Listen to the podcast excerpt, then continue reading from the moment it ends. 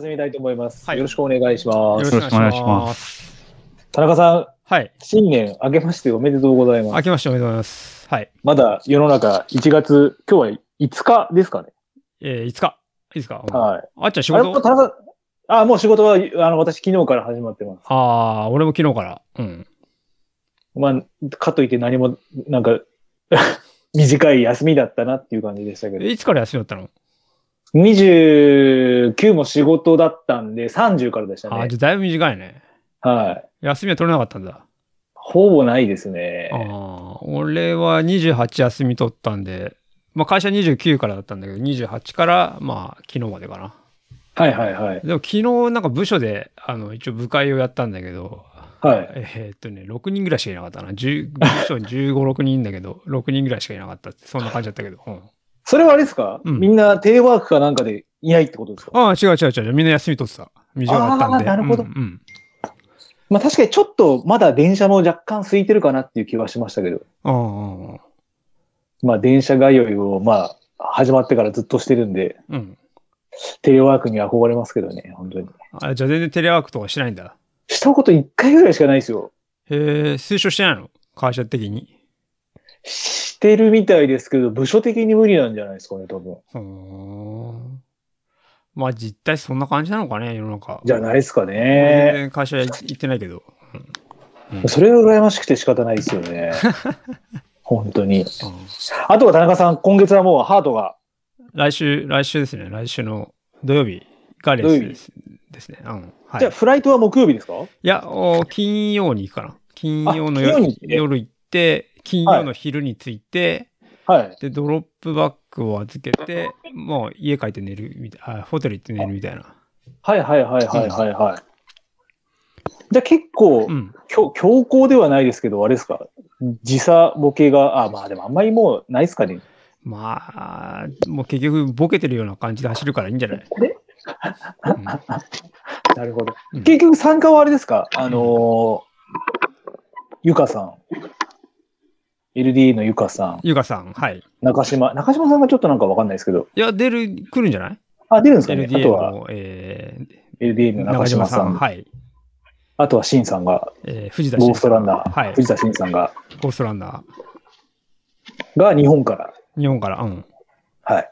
あと、あれ、リブナンバーとかみんな公開してるんですかね？どうなんですか？公開された。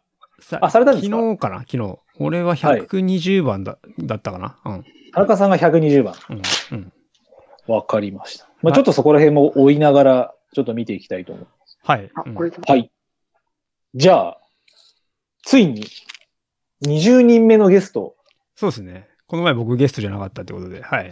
はい、になります。はい。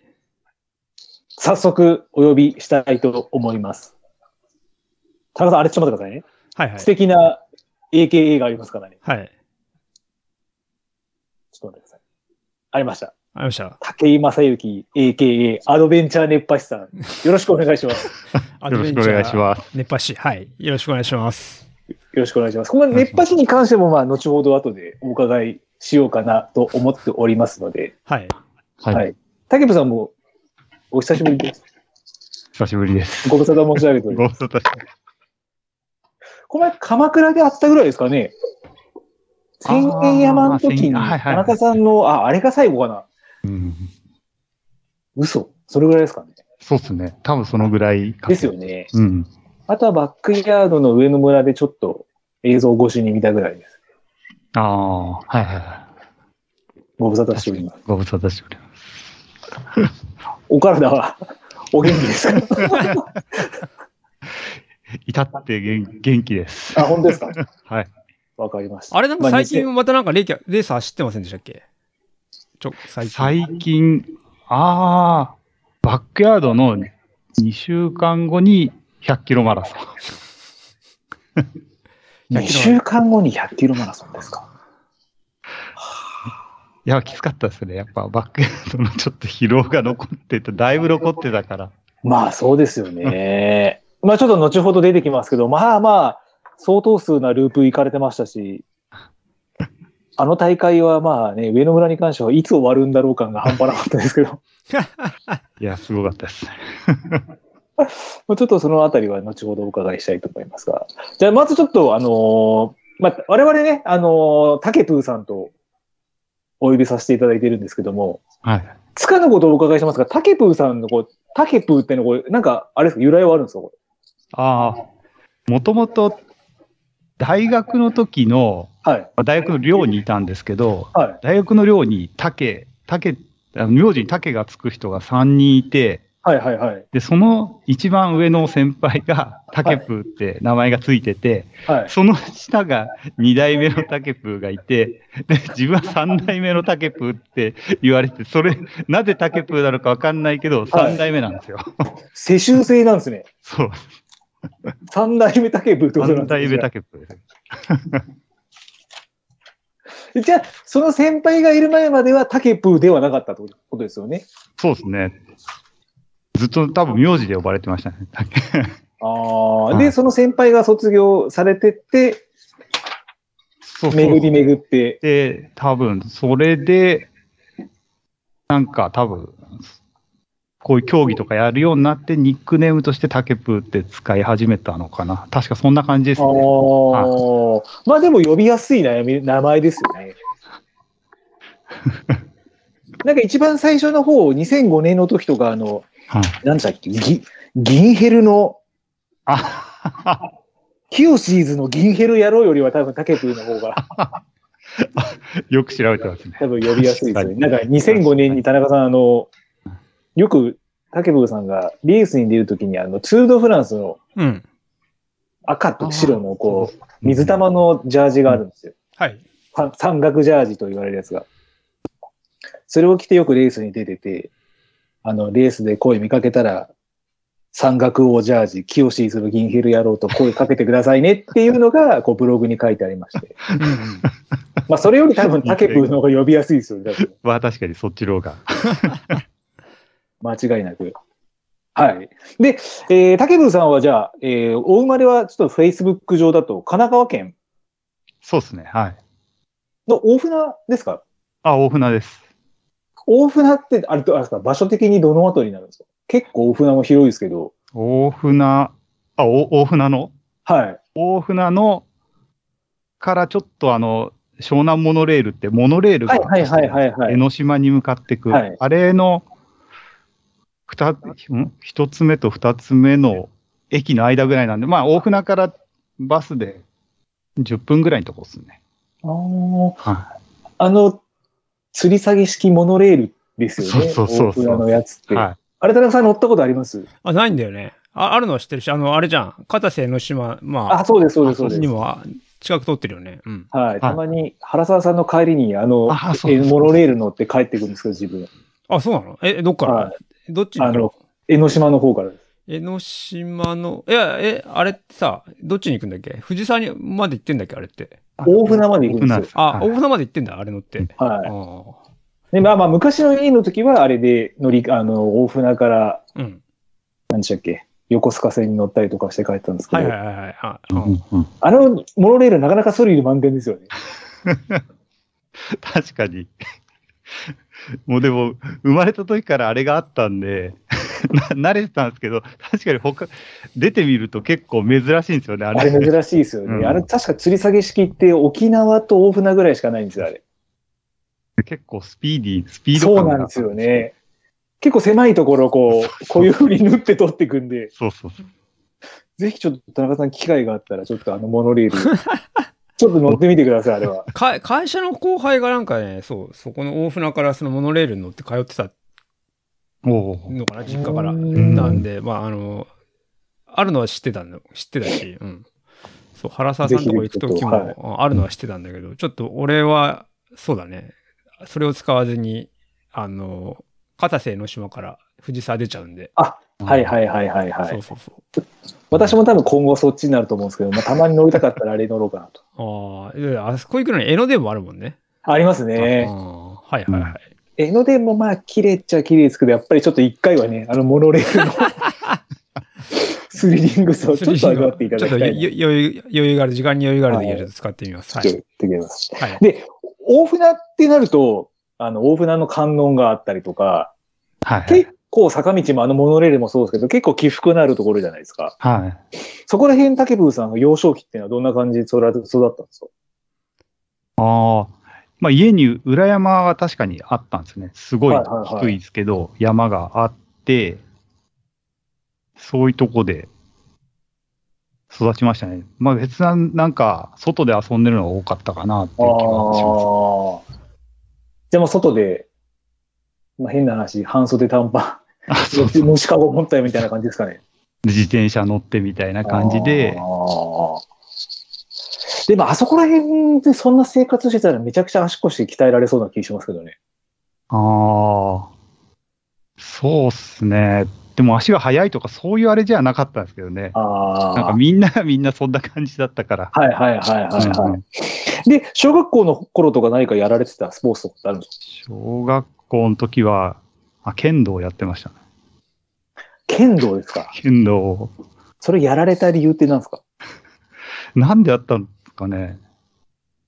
なんか親に連れてかれたのかな。ああやりたいって言ったやりたいって言ったわけじゃなかった気がするんですけど。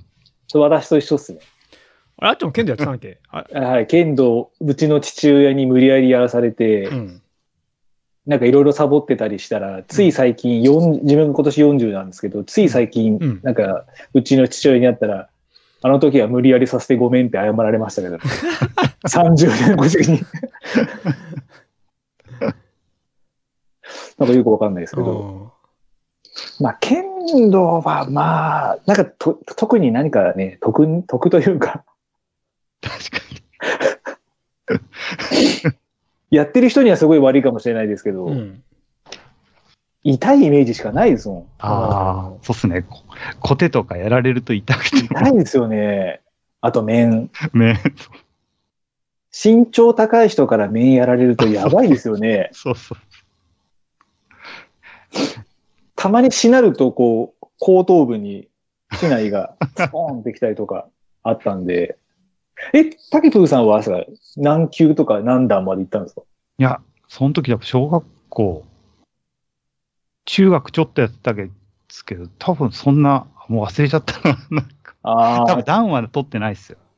1級ぐらいってことですね。1級ぐらいですね。ああ自分もそうですね。小5だったんで多分3級か2級でやめちゃいましたね。うん。田中さんさすがに剣道は体育の授業とかでだけですか？いや体育の授業でも剣道やってない。柔道はないですか？柔道はあった。高校の時に柔道あった。うんそれだけ。うん、ああ、剣道やったことないだから。まあ、なんかたまにテレビでちょっと全日本選手権とかやってると、うん、めちゃくちゃ早いんで、まあ見てる分には面白いですけどね。ああ、まあでも別にもういいですって感じです。剣道や武蔵の剣ぐらいしか知らないかな。ああ、ありましたね確かに。武蔵の剣、あと漫画かなんかですか？あ知らない？うん、あ知らないですね。武蔵の剣っていうのがあるんだよ。ありましたね。それなんかあれですか、ジャンプとかそういうなんか少年雑誌の音なんですか？それ少年サンデー。じゃあ、たけぷーさんとか田中さん世代は結構みんな知ってる。アニメでもやってたんじゃないかな。なんか多分やってましたね。やってましたね、多分。そう。なんかちょっとそれは初めて聞きました。なんかライバルみたいなのがいて、はい、あれ子供の時にそのライバルのお父さんとその自分のお父さんが戦ってなんか試合で死んじゃうんだよね、うんうん、確か、うん、そんな話があり疲れたかなんかでそうかなんかでやられでその永遠のライバルで最後その高校の選手権かなんかで戦ってみたいな、うん、そんな感じ、うん、少年漫画とは思えない設定がすごいですねそれは。あでもさなんかメジャーって野球漫画もなんかお父さん死んだりさあとマラソンマンとかっていうのもなんか知らないマラソンマンっていう知らないですねマラソンマンそれマランニングマンならしてますけど確かマラソンマンだったよねありましたマラソンマンっていうのもなんかそのお父さんが死んじゃう系だったんじゃなかったな違ったかなごめんそこは忘れたけどもでその剣道、武蔵の剣は親の敵討ちをする漫画ってことですよね。いや、敵討ちとまでは言わない。ではいかないですか？いかない。そういうなんか遺恨があるってわけじゃなくて。うん。ちょっとそれは後ほど YouTube でちょっと見ておきますそうだね武蔵の件、はい、武蔵の件ですね。ちょっと見ておきます、うん、それはで、武部さんは小学校剣道をされて、中学校も、それは剣道は部活ではなくて、あれですか、町の道場というか。いや、部活ですね。中1の時に、剣道や1回多分、小5ぐらいでやめて、はい、で、中学になって、バレー部に入ったんですよね。はいはいはいはい。だけど、1年でやめて、中2、中3はまた剣道部に入って、また剣道やってたみたいな。それちなみにバレー部入った理由と辞めた理由って何なんですか？入った理由何だったのかな。なんとなく入ったような気がしますけどね。で、ただ身長が低かったんですよね。あ、その時すごい低かったんですよ。多分142とか3とかそんな前から3番目とかだった。だから大器晩成型ってことですよね。今でいう、もうリベロみたいな、腕は打てないんですよ。打たない。ただ拾うだけ、ボール拾うだけの感じだったんで、まあもういいかなって一切攻撃に参加することができなかったことがやめた理由とは。そうですね、打てないですね。で、中2でまた剣道に戻られて。そうですね。これもあれですから、消去法で剣道部で選んだ感じですか？そう、なんか多分その時の同級生が、まあ剣道部の人がいて、はい、それがたまたま小学校の時やってた知り合いだったのかな。多分それでやんないって言われて、はいはいはい、じゃあやるって言って、また剣道部に入ったかえ、でもこの時もまだあれですか、じゃあ剣道中2に入った時も身長自体はちっちゃかったんですか、まだ。ちっちゃかったですね。多分まだそんなに多分150ぐらいあるかないか。って感じじゃないです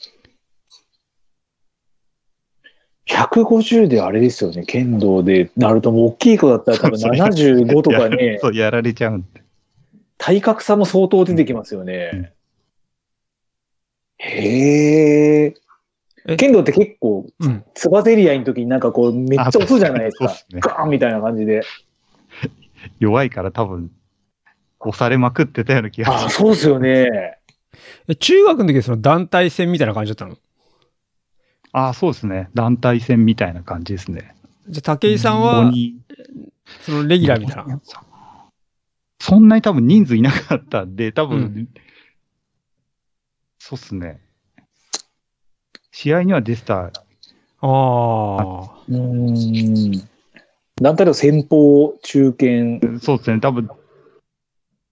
時報とかそのその辺ですね。それ先方とか時報ってあれ強さで決まるんですか？それともなんとなく監督の戦略みたいな。多分戦略じゃないですかね。やっぱり先方が勝つとこうなんか勢いに乗ってとかそういうのがあったりはする。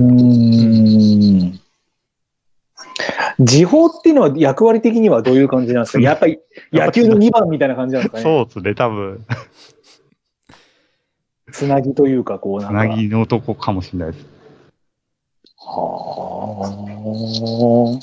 じゃ大会のなんか記録としては、いやそんなないですね。多分なんかあんまりよく覚えてないけど。ああ。剣道以外の学生時代はどうだったんですか？中学校の頃なんか思い出みたいなのは。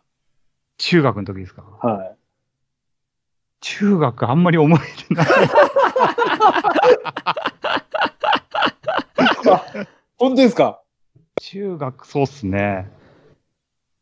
毎日家から歩いて通ってた思い出しかない。学校は近かったんですか？武部さん家から。学校は歩いて20分から30分ぐらいのところ。結構ありますね。2、3キロありますね、それ。はい。大船にある中学校、大船中学っていうそのまんまだそのままのとこです。校庭が広いという。ああ、それずっとフラットで行けるんですか、その中学校までは。あ、そうですね、フラットに。中学校でもあれですよね、共学っすよね。共学ですよね、はい。自分男子校だったんで高校の記憶は一切ないですけど、中学校の記憶はめちゃくちゃありますけどねるほど。じゃああまりちょっと中学校のところで掘り下げても、そう記憶が不確かなところになっちゃう感じですね。なるほど。じゃあそのまま高校に進学されて、はいはい、高校ではあれですか、なんか部活いや何かスポーツっていうのはされてたんですか？高校は弓道部。一応、なんとか道っていうのがつながってるんですね。武道なのかな、まあ、弓道部ですね。はい、これは、ちなみに、入部のきっかけっていうのは、これはこれは、中学の友達が、まあ、高校行った時、同じ中学校から行った友達が、弓道やるって言ったって、あ、じゃあ俺もって。だから、多分それで始めましたね。あ結構人に影響を受けやすいますね。あその時の身長は高かったんですか？もういやそうですね、その時少しずつ伸びてた気がしますね。それでも160はあったかどうかぐらいですね。多分150、半ばぐらいだと思います。でも弓道ってうちの母親のおじいちゃんが父親が、某女子大学の弓道部のコーチやってたんですよね。あれ意外と、この前ちょっとたまたま実家に帰った時に、本当の弓道の弓があったんで、引いたんですけど、あれなかなか引けないもんですよね。重いっすか、やっぱ。引くのに。びっくりしましたもん。なんか田中さん、弓道ってこうなってるじゃないですか、弓形で。あれって反対にして打つって知ってます？弓形のこの状態で打つんじゃなくて、この弓形を逆にしてこっちに引っ張るんですよ。ほー。じゃあ普段しなってるのとは逆にしならせてっていうことか。その方が反発があるっていう、そういうことだね。それが思ってる以上に全然引かなくてですね。結構やっぱ背中のあれですよね、広背筋というか、この、肩甲骨の引き付けで。そうですね。腕で引かない、腕で引くわけじゃないんで、多分そうですね。コツがあるんじゃないですか、その体を使うっていう。そう、体を使ってそうですね。引き方が多分あるんで。そうですよね。それが後々のちょっと熱波師にもしかすると影響が。体の使い方がですね。使い方としてあったかもしれないですよね。これ、弓道部は3年間 ?3 年間やりましたね。はい。弓道部ってちなみになんか外周走ったりするんですか？弓道部ってうちは大船高校って高校も大船なんですけど、後ろがその山の中腹にあって、六国剣山っていう山があるんです。六国剣山、大船、多分トレイルがあったりするんです、で、その山にたまに登ってましたね。そこまで。なんか、弓道って弓道のその道場が使える人数がだいたい部員の半分なんで、あと半分は外でなんか筋トレしたり山行ったりしてて、でそれがその時間が来たら交代するみたいな、そんな感じで練習してましたね。ちなみに部員はどれぐらいいたんですか？部員は30人ぐらい、40人ぐらいいたと思うんですね。男女と入れて。男女入れてですね。男だけで多分、でも、そうですね。そんな感じでしたね。結構大所帯までいかないですけど、まあ大きい方ですよね、多分大きい方かもしれないですね。そう、墓まで山行ったりしたわけではないですよね。墓まで山行ったわけじゃないですよね。ジャージです、ジャージ。そこジャージですよね。ジャージです。普段はジャージでやってましたね。その中山行ったりさせられてたのは面白かったですか？山行ってたり、最初の頃はなんかきつかったですけど、やっぱり上級生になったら楽じゃなくて、行ってサボってましたね。よく皆さん言うやつですね。サボる技術が出てくるってやつですね。そう。なるほど。成績としてはどうだったんですか、弓道部時代の。弓道部時代は、でも、あんまりいい成績は取れなかったです。一応あれですよね、個人団体両方あるんですか？ありますね。自分は個人団体もやってたんですけど、はい、最後なんか多分部活への態度が悪くて、レギュラーから外されました。なんか多分六国剣座とか行って、そのまあ道場で練習しないときは、はい、要は外でやるんですけど、はい、その時もなんか3年とかかな、3年の時かな、なんか一緒の部員、他の、まあ、同級生と一緒に、はい、近くのなんかお店でお菓子買って、それ外で食って食ってたりしてたら、なんか部長に怒られるって、どうしようもない感じでやってましたね。いやでも高校生がサボっとお菓子食べてるんじゃまだ可愛いですよね。喫煙とかしてたらちょっとそれはあれかもしれないですけどね。そこまではなかった。部長は同級生。部長同級生。あ、真面目にやれと。真面目なやつですね。そうそう、あ、でその3年間で身長も結構じゃあもう2年3年になるにつれて。あ、そうですね。多分そこでだいぶ伸びましたね、高校で。たまにいますよね。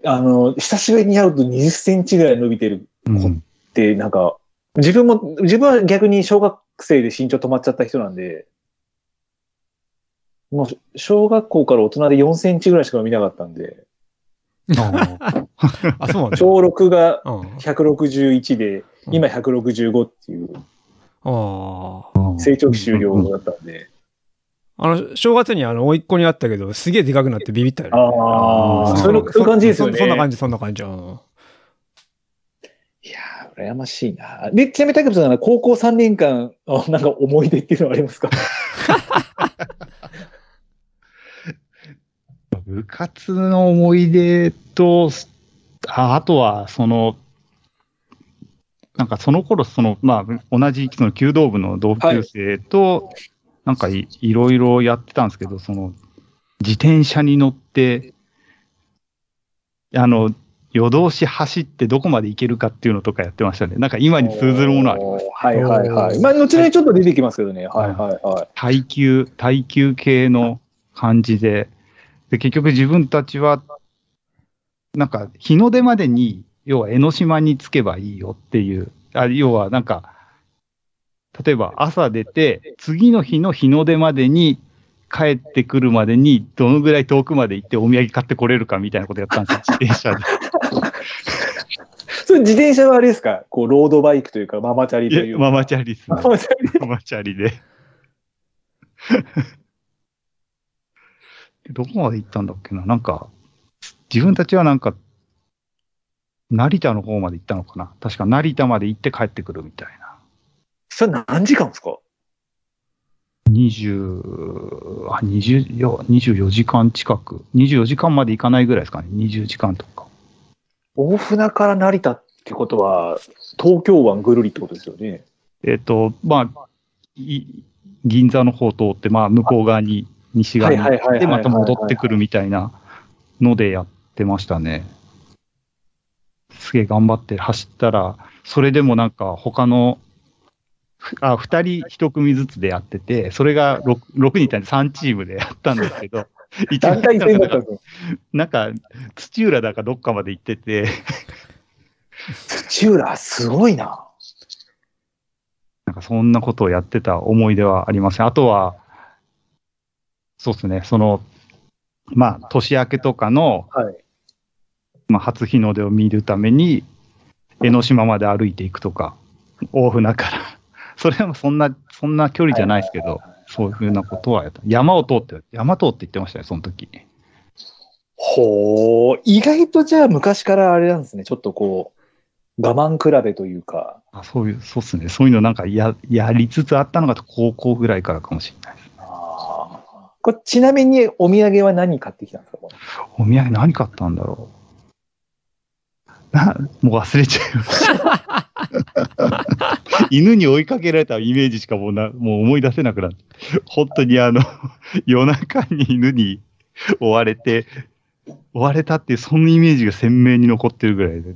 でもそれって勝敗ってどうやって決めたんですか？だって今だとかだってその GPS ウォッチみたいなやつで距離測れるじゃないですか。はいはい、うん、多分地図見て大体このぐらいだろうっていう感じで決めてた感じ。距離を見てってことなんですよね。距離を見てちょっとそうですね、通った場所とか見て、うん、そう確かに GPS ないんで何キロ行ったか本当にみんなわからない状態。まあそうですよね。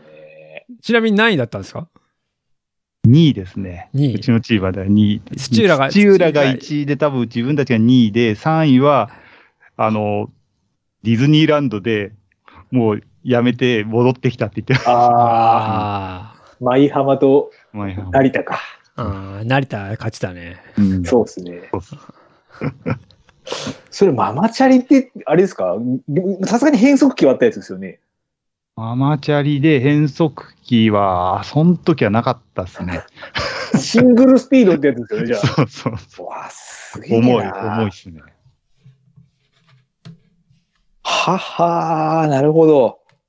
高校時代にちょっとなんか原点がありそうな感じがしますね。そうっすね。確かにその頃、そうっすね。それが最初かも、そういった時が始まりかもしれないです。でもなんか始まりがこう、嫌な感じじゃなくてみんなで輪になって楽しいっていうのがなんか後々のずっとこう経験として引きずる感じなんですかね。うん、そうですね。はあ、なるほど。そういうなんかありますか、田中さん。俺そういうのあります？盗んだバイクで走り出すじゃないですけど、なんかそういうなんていうんですか、こう、うん、学生らしい、アホらしい企画みたいな。いやー、ないなー。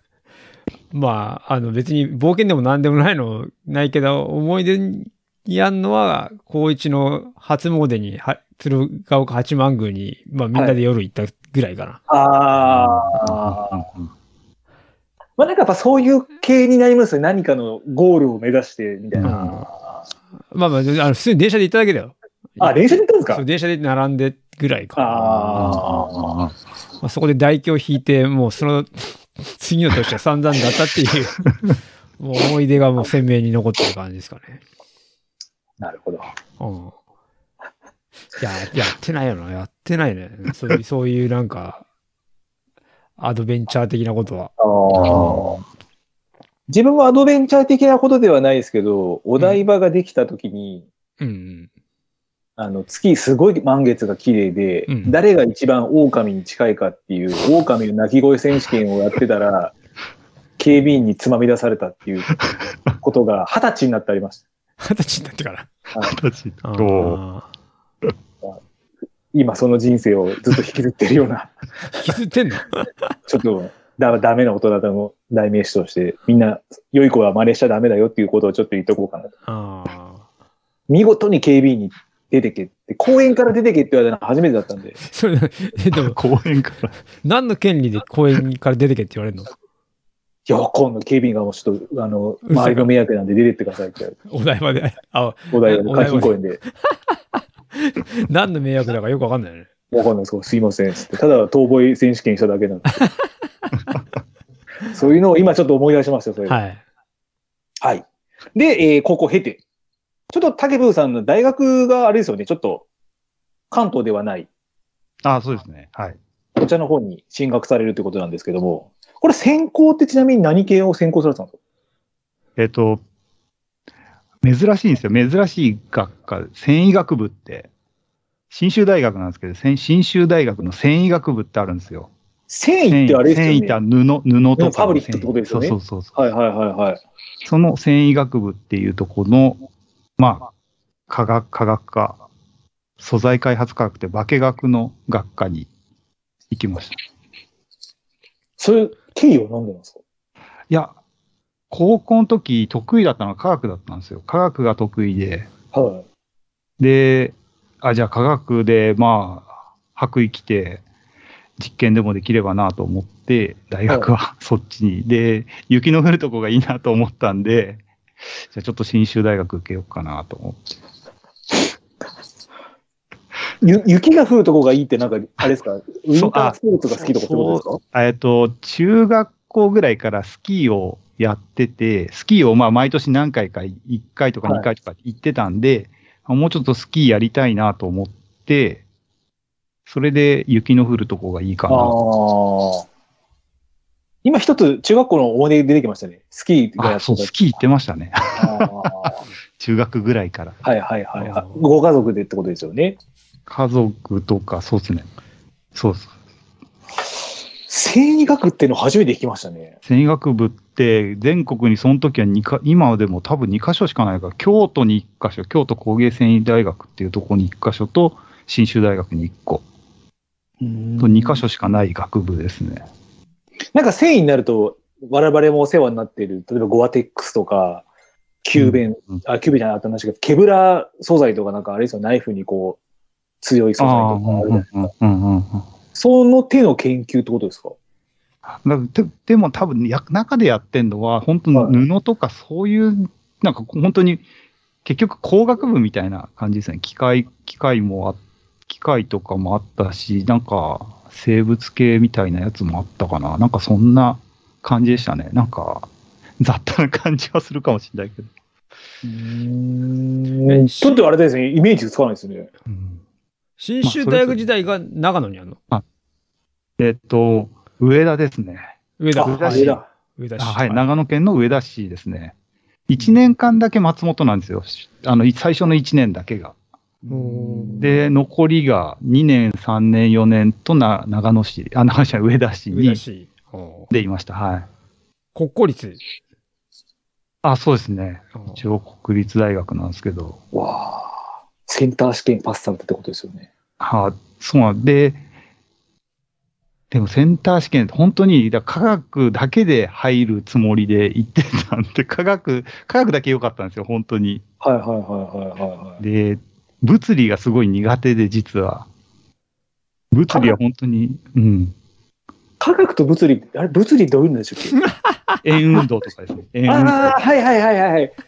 もう円運動でもう挫折して物理が全然得意じゃないんですけど、でなんかその学科のちょうど面接で、はい、面接があったんですけど、言われたのがこの学科半分物理だけど大丈夫って言われてもう大丈夫ですって言って入りましたね。なぜか入れたっていう。物理すごい苦手だったんですよね。科学は得意だったんですけど。質量保存の法則とかそういうやつですか？あ、そうそうそう。あれだよ。電気電子とかだ。あ、そうそうですね。オームの法則とかなんか、うん。電気とか力学とか、うん。田中さん得意ですから、物理は。俺、物理得意だったよ。科学がね、中学の時科学好きだったんだけど、はい、高校でダメになったね。暗記することが多いかったからな、科学って。科学は暗記することが多いんですよ。要は原子項とか全部覚えなきゃいけないじゃん、あれ確か。ああ、水平リーベイ的なやつですか。なんかそう、うん、それがね、なんかね、ダメになったんだよね。なんか高校入って。勉強してなかったのかもしれないけど、なんかね、そう、うん、そう、中学の時は好きだったんだけど、高校でダメで、はい、まあ、物理は法則さえ知ってればさ、俺にとってはね、要は数学と一緒だよ。公式さえ分かってれば、解けるからさ。うん、なるほど。たけぷんさんは物理がダメだった理由は何があるんですか？いや、なんですかね。多分円運動、本当さっきで円運動で挫折したんで、なんか、本当の最初の方でもうなんか違う、なんか多分合わないなって思ったのか、あんまり勉強してなかったですね。身が入らなかったのか。円運動って言われても自分ピンとも来ないんですけどね。なんかそんなのがあって挫折しました。でも科学でなんとか大学入れたかも。ああ。で実際入ってみて物理学は使われてたんですか？この物理あったんですけど、でもなんかそこまでなかった気がしますね。科学の方が多かった気がしますけどね。あとはなんか出席してればとりあえず単位はもらえてたのかもしれないです。まあそんなことはないですけどね。でこれって大学時代は何かスキーのサークル入ったりですとかそういうことはされたんですか？最初に基礎スキー部、まあスキー部って基礎スキー部があるじゃないですか。あ、まあ基礎スキーって。はいはいはい。入ったんですね。で、それで、大学寮だったんですよね。大学の寮にいて、はい、で、寮って、まあ同じ、やっぱり寮仲間がいるんで、その仲間と一緒に、はいはいはい、今回は自分もスキーやりたいと思って基礎スキー部行って、大学のちょうど同じ部屋、自分の前の部屋の人は新潟出身の人がいて、はい。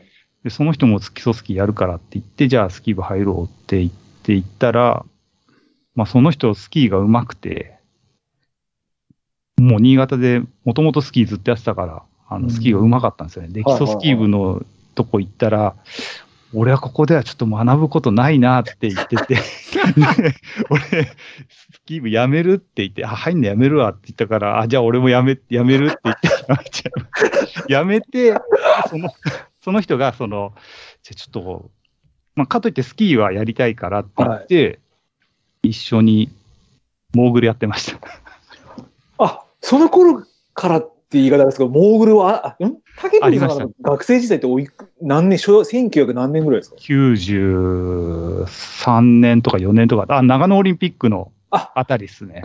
じゃあちょうどあれは2、3年前ぐらい。うん。自分、そうそう。とかですか？あ、いましたね。そうそう。あ、いたかな、確か。あと、なんか、佐藤谷大さんでしたっけ？うん。とか、はい。モーグルか、へぇー。全然、自分は飛べないんですけど。でも、古文どこはこういう感じですね。まあ、ちょこちょこやってた感じで。はい。へぇー。絶対膝ぶっ壊しそうなイメージしかないですけどね。まあ確かに疲れますね。あ、疲れるんですか、やっぱりあれ。いや、まあ疲れますね。だからもう、コブをこう吸収するのに、こう、なんかこう、足の曲げ伸ばしがあって、それが追いつかなくなって、そのままこう、スピードが出すぎちゃって、吹っ飛んじゃうっていう感じが。でも結構、でもあれ体幹強くないとなんかね、あ、そうですね。弾けそうですよね、でもあれ。うん、はあ。まあ、タケプさんの今のちょっとこう20代前半までお話をお伺いしていると、結構やっぱりこう人に影響されてすることがちょっと多かったっていう20代だったんですね、どちらかというと。まあそうですね、そうですね、20歳ぐらいの時ですね。そうですね。なんかそんなことばっかりやって、でもそうっすね、そんな感じですね。人と一緒につるんでることはすごく多かった。大学の寮だと特に、だサークルとかいらない感じで、もう一緒に住んでる状態なんで、はいはいはいはいはいはい。ほとんどサークルいらずというか、サークル行くことはなかった感じですね。ちなみにちょっと話戻っちゃうんですけど、基礎スキー部って何をやるんですか？なんかね、井上千鶴さんは一応基礎スキーをやってて、で、いまいちその基礎スキーってなんだかよくわかってないですけど、僕はわかってない。その基礎っていうのは信州の基礎、それともベースの基礎なの？ベースじゃないの？ベースですよね、ベースです。ベースの基礎でいいんですよね。そうそう、ベースの基礎。多分滑りの美しさとか、綺麗さみたいなのを、こう追求してるような多分スキーですね。でもだから競技としてはない、競技としてあるんですか、基礎スキーっていう。競技もその滑りの綺麗さを得点で競うみたいな採点されててとか、そういうのであるみたいですね。ちょっとそこまであれですけど、でも確かにそういうのはありますね。オリンピックって競技とかであるんですか？オリンピックのやつはタイムを競うもんじゃないんで、多分そういうのではないかなと。オリンピックでは確かに基礎スキーってないですね。ないですよね。初めて聞きましたね。オリンピックはなんか明確にこう、スピードとかタイムが速いとか、そうですね。じゃあなんだろう、ターンの仕方とか、フォームの美しさで競うっていう。そういうのを、なんかそれでこう、なんかデモンストレーターとか、なんか資格があったりするんですよね。なんか指導員とか準指導員とかっていう、こうなんか資格があるらしくて、結構それがステータスみたいですね。ちょっとそこまで詳しくは知らない。ちなみにそういうのがあるっていうのは確かに。基礎スキーを極めると結局何になるんですか？何になるんですかね。でも基礎スキー極めても基礎スキーなんですよね。あ、まあそうですね。基礎だからね。ってことですよね。言葉のあれですけど、そう王道とかチャンピオンとかなわけじゃないですもんね。まあ。なんかじゃああれですかね、インストラクターというかこう、あれそれとまた違うんですかね、こうよく。あ、でもそういうのをやってる人たちが多分そうですね。スキー場でスキーを教えてる方々はそういう。ああ、はい。まだ知らない世界ですね。ですね。うん、その知らない世界が田中さんの身近に。なかなかこれすごい。なんで。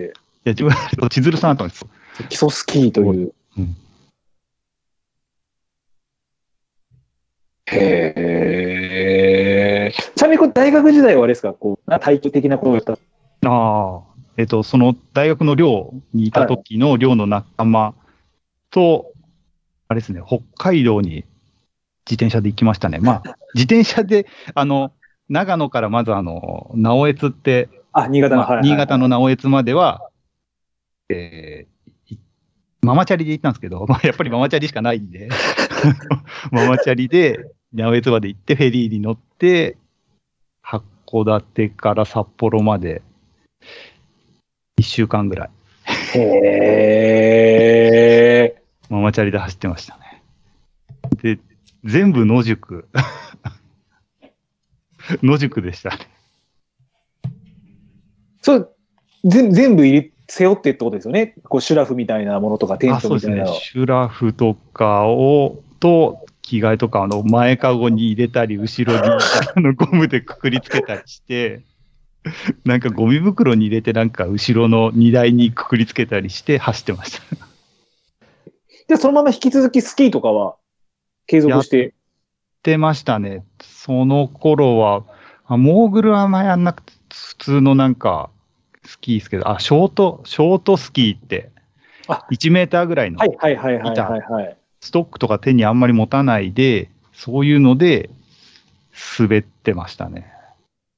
カービングスキーよりちょっと前でしたっけ？ああ、そうですね。カービングスキーは出る前ぐらい。前ぐらいですよね。はいはい。ストックそうそう持たなくていいやつですよね。あ、ストック持たなくていいやつ。はいはいはいはいはいはい。で、それをやって、またなんか、ああ、その時もそれで、なんか、6時間耐久のレースとかあったんですよ。あ、スキーでですか？スキーで。ゲレンデ1本だけしかないところをひたすら6時間で何回回れるかっていうのがあって、そういうのに出たりしてました。それ1回降りたらまたリフトで上がるんですよ、もちろん。あ、そうそうそう。それをひたすら6時間やるって。そちなみに何往復したかって覚えてます？もう忘れちゃいましたね。ただ、めちゃくちゃ天気が良くて、はい。で日焼け止め塗るの忘れて、はい、顔が赤鬼みたいに焼けて皮膚科に行ったっていう思い出だけはあります。初めて日焼けで皮膚科に行ったっていうあれもう水ぶくれとかなっちゃいました？あ、なる一歩手前ぐらいまで行ってましたね。あ、田中さん日焼けってどうですか？黒くなる人ですか赤くなる人ですか？赤くなるよ、うん、俺はね、うん、あ、自分も本当にバカな話で、うん、18の時にハワイに旅行に行ったんですよ、うんうんうん、でハワイだからちょっと日焼けして帰ろうと思って、うん、3、4時間ぐらいずっとホテルのプールで寝てたんですよ、うん、何も塗らずに何もちょっとサンオイル的なものを塗ってあ、塗ったんだ、うん、塗ったんですよ。で片面1時間半裏面1時間半でやったんですけど、うん、まあ日本帰ってきたら全身水ぶくれになっちゃいましたよね。あ、もう体という体が曲げられなかったですもん。おー。水ぶくれにはアロエがいいらしいよ。で、アロエ塗ったんですけど、全然効かなかったですよ。だからね、直に本物のアロエがいいらしいぜ。へえ。なんか知り合いが言ってたけどね。いや、でもやけどで水ぶくれになって、本当に触ると、なんですか、皮膚がこう、うん、ベロンってこう、わかる溶けるというか。わかる、うん、あれ地獄で、あれ以来ちょっともう日焼けはもうちょっとコリゴリですけどね、うん、で竹部さんが、就職されたのってね、これもう2009年ですか？2000年ですか？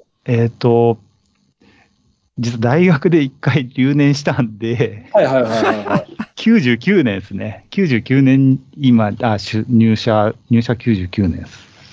1999。あれ、武井さんで僕と年一緒じゃなかったでしたっけ？田中さんの、自分は多分1個下だと思います。あ、今年47なんで。ね、はいはい。あ、そうなんですね。うん、はい。じゃあ、そうすると、1999年だと、まだちょっと、ランとかには、ちょっとまだ遠い頃ですか、これ。99年はまだ走ってないですね。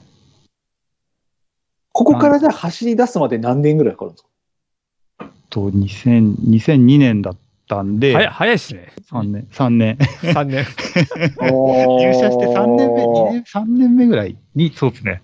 3年目か。はい、2002年ぐらい。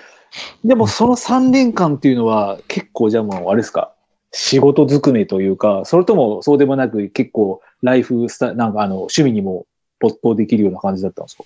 あ、多分スキーによく行ってた感じはありますね。まだスキーをなんかちょこっとやってた時だったんで。はいはいはいはいはいはい。そんなのをやってた時期ですね。で、そこから、何故きっかけで急にランニングを始めようと？最初、ランニングっていうよりも、多分最初がアドベンチャーレースなんですよ。アドベンチャーレースってことですか？2002年に、今の、まあ、OSJ がセルフディスカバリーアドベンチャーっていうのをやってて、アドベンチャーレースを主催してたんですね。へえ。で、それが第2回目が大滝村であって、大滝村で2回目があって、それに、そのなんか、ない、その、なんか、チラシかなんかを、会社のその同期がですね、長野県の山奥で、なんかアウトドアの、なんか楽しそうなイベントがあるよって、はいはいはいはい。言って、じゃあみんなで行こうっていう話になって、で、それが一番最初の、なんかアウトドアスポーツなんかいろいろできるみたいだからって言ったんで、あ、じゃあちょっとそれ行ってみようってなったのが一番最初ですね。それが2002年のそのアドベンチャーレース。全然アドベンチャーレース、走ってもまだいなかった頃だったんで、はい、でもそれに向けて走らなきゃってなって、一応体力つけようっていうんで走り始めたのが最初かな。そのアドベンチャーレースはチーム制だったんですか？それともチーム制ですね。はい、3人1組で。3人1組。はい、ああ。種目としては、はい、種目はですね、トレッキング、まあ、いわゆるランですね。はい、ランと、あとマウンテンバイク、うん、あとリバートレッキングって言って、川を歩いていくっていう、川の中とかですね。塗装するってことですか？はいはい、そうですね。もう、塗装とか。あで、あとは、カヤック。まあ、ボートですね。手こぎで。はい。あれが入ってたんですけど、結果的、そうですね。そういう種目あったんですけど、自分らはあまりにも遅すぎて、結局最後ビリだったんですけど、それでカヤックまでもたどり着けなくて、途中でリタイアっていう感じでしたね。リタイアしたの、でも、12時間近く多分行動はしてたと思うんです。ちなみにそのメンツはその会社のメンツだったのか、それともその大学時代の友達みたいな。会社のメンツです。あ、会社のメンツで。会社のメンツ。会社からしかも、それでも2チームぐらいで行ってましたね。2チーム ?6 人ぐらい。2チームも、はい、へえ。システムエンジニアメンバーで。そうそうです。よくやったなって思いました。よくやりましたよね。よくやったな。そうですね。それって、そのなんか、そのアドベンチャーレースの知識とか持ってる、はい、みんな持ってるわけではなくて、とりあえず楽しそうだから行ってみようぜみたいな、そんなの。そうですね。みんな自転車も持ってなかったんで、じゃあ自転車買おうとか、はい、買うって言ってもそんな、なんか安いやつ買ったりして、はい、動画集めたりして行ってましたけど、全く何の知識もなく。ああ。で、余裕だろうって思って行ったら全然余裕じゃなくて、で、ライトとかもすらもう、確か持ってなかったんですよね。ライトも持ってなくて、はい、だ必須装備品とか多分そんななんか書いてなかったの、書いてたのも忘れてたの。読んでないですよね、多分。読んでなくて、でライト持ってないのに結局バイクでそのゴール、とりあえずリタイアしてもゴールまで行かなきゃいけなかったんですけど、そのあの大滝村の林道ですよね、はいはい、あそこをマウンテンバイクで下っていかなきゃいけない、もう夜8時だったんで下れなくて真っ暗で、なんか後ろから車にライト照らしてもらいながらゆっくり降りて、最後は大滝村の下の方のあの松原運動公園あたりまで降りてった、来ましたね。そういう風にして夜8時にもう満身創痍の状態でやっと戻ってこれたっていうのが一番最初の思い出でしたね。滝川さん、主催者には怒らなかったんですか？ライト持っているのかみたいな感じで。いや、怒られたことはなかったんですね。多分怒られるかもしれなかったですけど。もちろんカヤックだって別に誰かがその相談方法を知ってるとかでもないですもんね。あ、そうですね。多分今考えたらカヤックの練習多分してなかったんで。乗らなくてよかったなと思って間に合わなかったんで結果的にはいや、下手したらね、転覆して死んでいくかもしれないですからね。いや、そうですね。危ないですね。危ないですね。おいくつの時ですか、それは？それが3年だ、20あいたが26とか7、そのぐらいですね。若気の至りで済まされるギリギリぐらいかもしれないですね。何も知らずに出た感は確かに今考えたら相当何も知らなかったですね。あ、そうですね。はい。まあ、でもどちらかというとやっぱりきっかけはその会社の同僚のそうですね。やっぱり誰かと一緒にやってるっていう感じで、会社の同僚と。でも何か多分このアドベンチャーレースで竹プーさん自身なんかちょっとグッとくるものがあったってことなんですよね。そうですね。まあ、会社その時6人で行ってて、はい、みんなヘロヘロになりながら結局最後戻ってきて、もう来年は絶対やらないって言ってたんだけど、また翌年もまた行くみたいなのをひたすら繰り返してて、最終的には多分そのさっきあ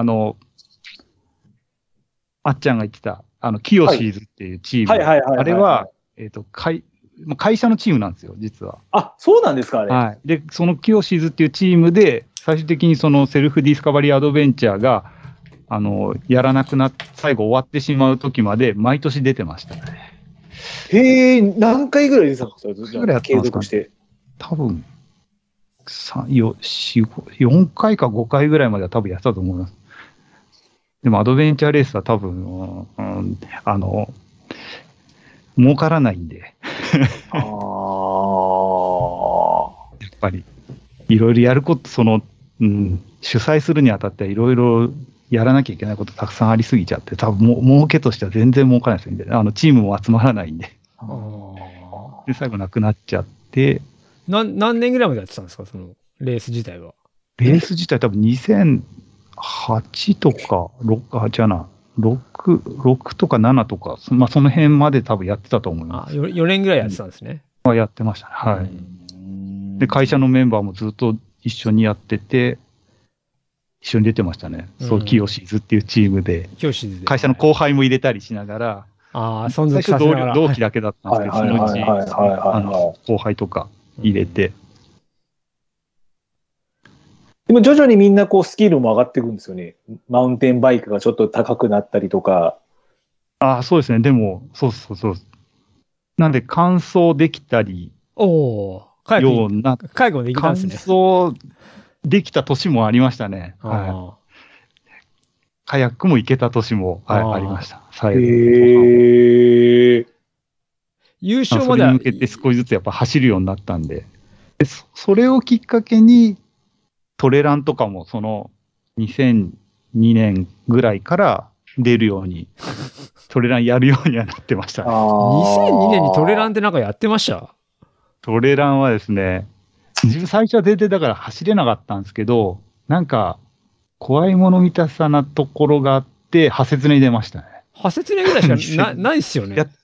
ハセツネ、やってました。ハセツネぐらいしかないですよね、多分トレランです。ハセツネぐらいしかない。あと北丹沢。北丹と、ハセツネ。富士登山競争。とか、そんなもんですよね。そんなもんですね。だから、2002年にハセツネに出たんですね。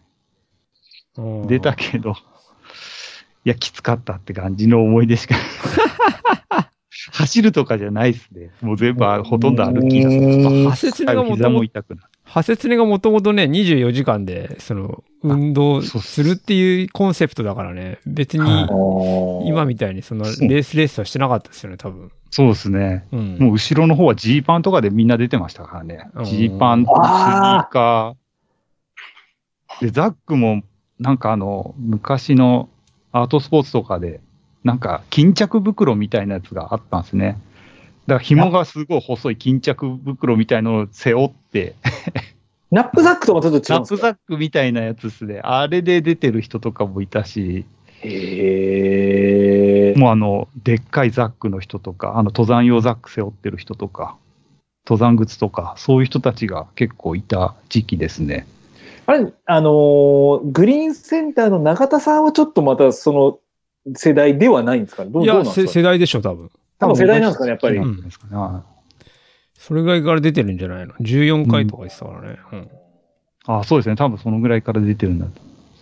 もしかしたらじゃあいたかもしれないってことですよね。そうですね。その竹部さんと同じところに。いや、聞いた話だと、その当時はそのライトがその懐中電灯。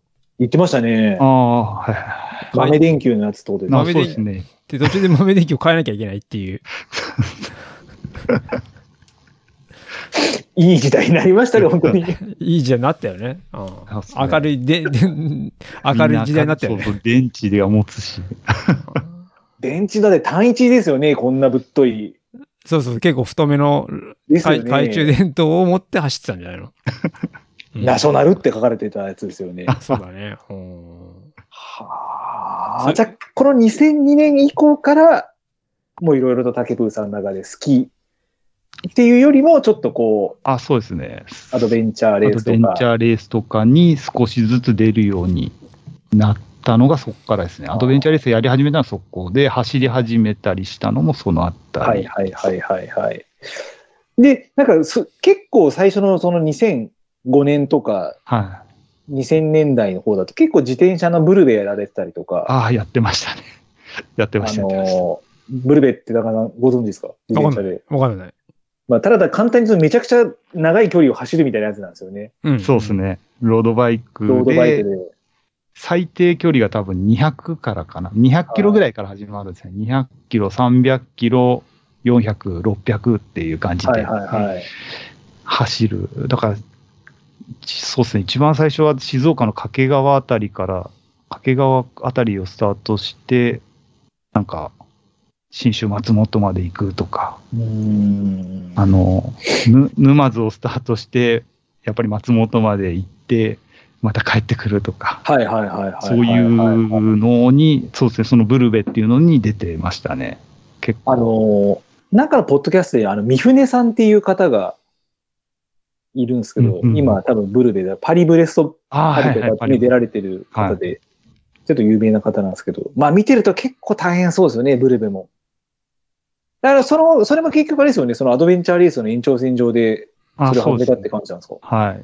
まあ、マウンテンバイクも乗らなきゃいけないんで、ちょっと自転車の力つけなきゃなと思って、はいはいはい、まあ、長い距離、長い時間だったら、じゃあ同じかなと思ってやってたとこはあります。はあ、すごいっすね。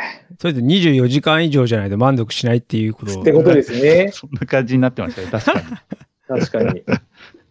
24時間戦えますかじゃないですね。24時間から戦えますかですからね。そうだね。すげえな、ちょっとですね、もうね、竹部さん調べていく中でね、いろいろありすぎて困っちゃうんですよ。いや、あっちゃんが何を調べるのかなっていうのはちょっとすごい。いやー、ほんと古くからもう2005年ぐらいからブログがありまして。そうなんだ、うんそう。そうなんですよ。で、その頃からそのブルベ出たり、マラソン出たり、トレラン出たり、うん、あと、12時間耐久の自転車レース出たりとかですね。確かに。やってましたね。はい。いろいろあるんですけど、まあちょっとそこから、さすがに全部を紹介するのは厳しいんで、ピックアップしながら。ちょっとこう、そうですね、はい。的を絞りつつ、で、最後、サウナで落とすっていうちょっとイメージがあるんで。そうだね。うんはい、最後サウナ、ね、そこに最後サウナにちょっとまだお付き合いいただければと思います。で、ちょっとまず自分が聞きたいのが、まあ、武部さんのアドベンチャーレースとか、まあ、地図読みとかされてると思うんですけど、アドベンチャーレースとかその定義っていうんですかね、アドベンチャーレースとはっていうところがまずちょっと自分わかんないですけど、はい、何をアドベンチャーレースっていうものになるんですかね。アドベンチャーレースって定義なんだったかなまあなんか結局多種目なんですよね。人力でスタートからゴールまで行くっていうのがまず最初、なんか人力のパリ高っていうのをコンセプトにフランス人が考えたっていうのがアドベンチャーレース一番最初って言われてて、あ、そうなんですね。それでまあ要は自転車使ったり、はい、まあ、走ったりボート、カヤックとか、ラフティングって、はい、まあ、ゴムボート使ったり、はいはいはい、だから種目結構実は何でもありなんですよね。乗馬もあったりするし、世界の大会においては乗馬だったり、はい、ローラーブレードみたいな、ああいうので行く区間があったりとか結構何でもありなんですね。へー。国内の大会で行ったら、なんかもう遊びみたいな感じなんで、そうですね。釣りがあったり、釣りするとかあるんですよ。補給のためですか、それともなんか。補給っていうのはなんか、早く釣り上げれば、早く抜けられるみたいなやつとか、遊びのアドベンチャーレースだったら、もう何でも、種目は何でも OK なんですけど、はい。聞いた話だと、なんか、みかん狩りがあるとか。あ、そうです。うん、この前の大山とか。みかん狩りがありましたね。そのレースの中でいかに早くいっぱいみかんを狩るっていう。みかん買って、で、最後にお土産としていただけるという。うん、あ、駒回しとかも多分あったと思うんですけど、うん、大山ですか？大山、はい、伊勢原の大山のとこでやったアドベンチャーレースは駒回しとか、あと、利き豆腐だったかな、なんかそんなのとか。はい。結構いろいろ。結構バラエティに富んでる。あ、まあ本当になんかもうバーリートゥードなんですね、もう本当に。そうですね。もうチームでできれば何でもあり。足が速いだけでダメで、釣りもうまくなきゃいけないとか、そういう要素もあるっていう、そういうことやね。あ、本当そうですね。うん、足が速いだけじゃなく、様々な要素あって、それをこう、パーフェクトにこなすっていう。はい、うん。総合力は確か。そうですね。いや、本当、でも本当そうですね。うん、競技としても世界の方に行くともう足速いとか、どの種目やってもみんな速いっていう感じなんで、本当にオールラウンダー揃いみたいな感じはありますね。それでメインになるのがその、まあ、体力と地図を読む力。やっぱそのオールラウンダーとは言いつつも、やっぱり最重要は、まあ、最低限やっぱり地図読みはどうしてもマストというか、もうそれが読めなければ始まらないってことですもんね。そうですね。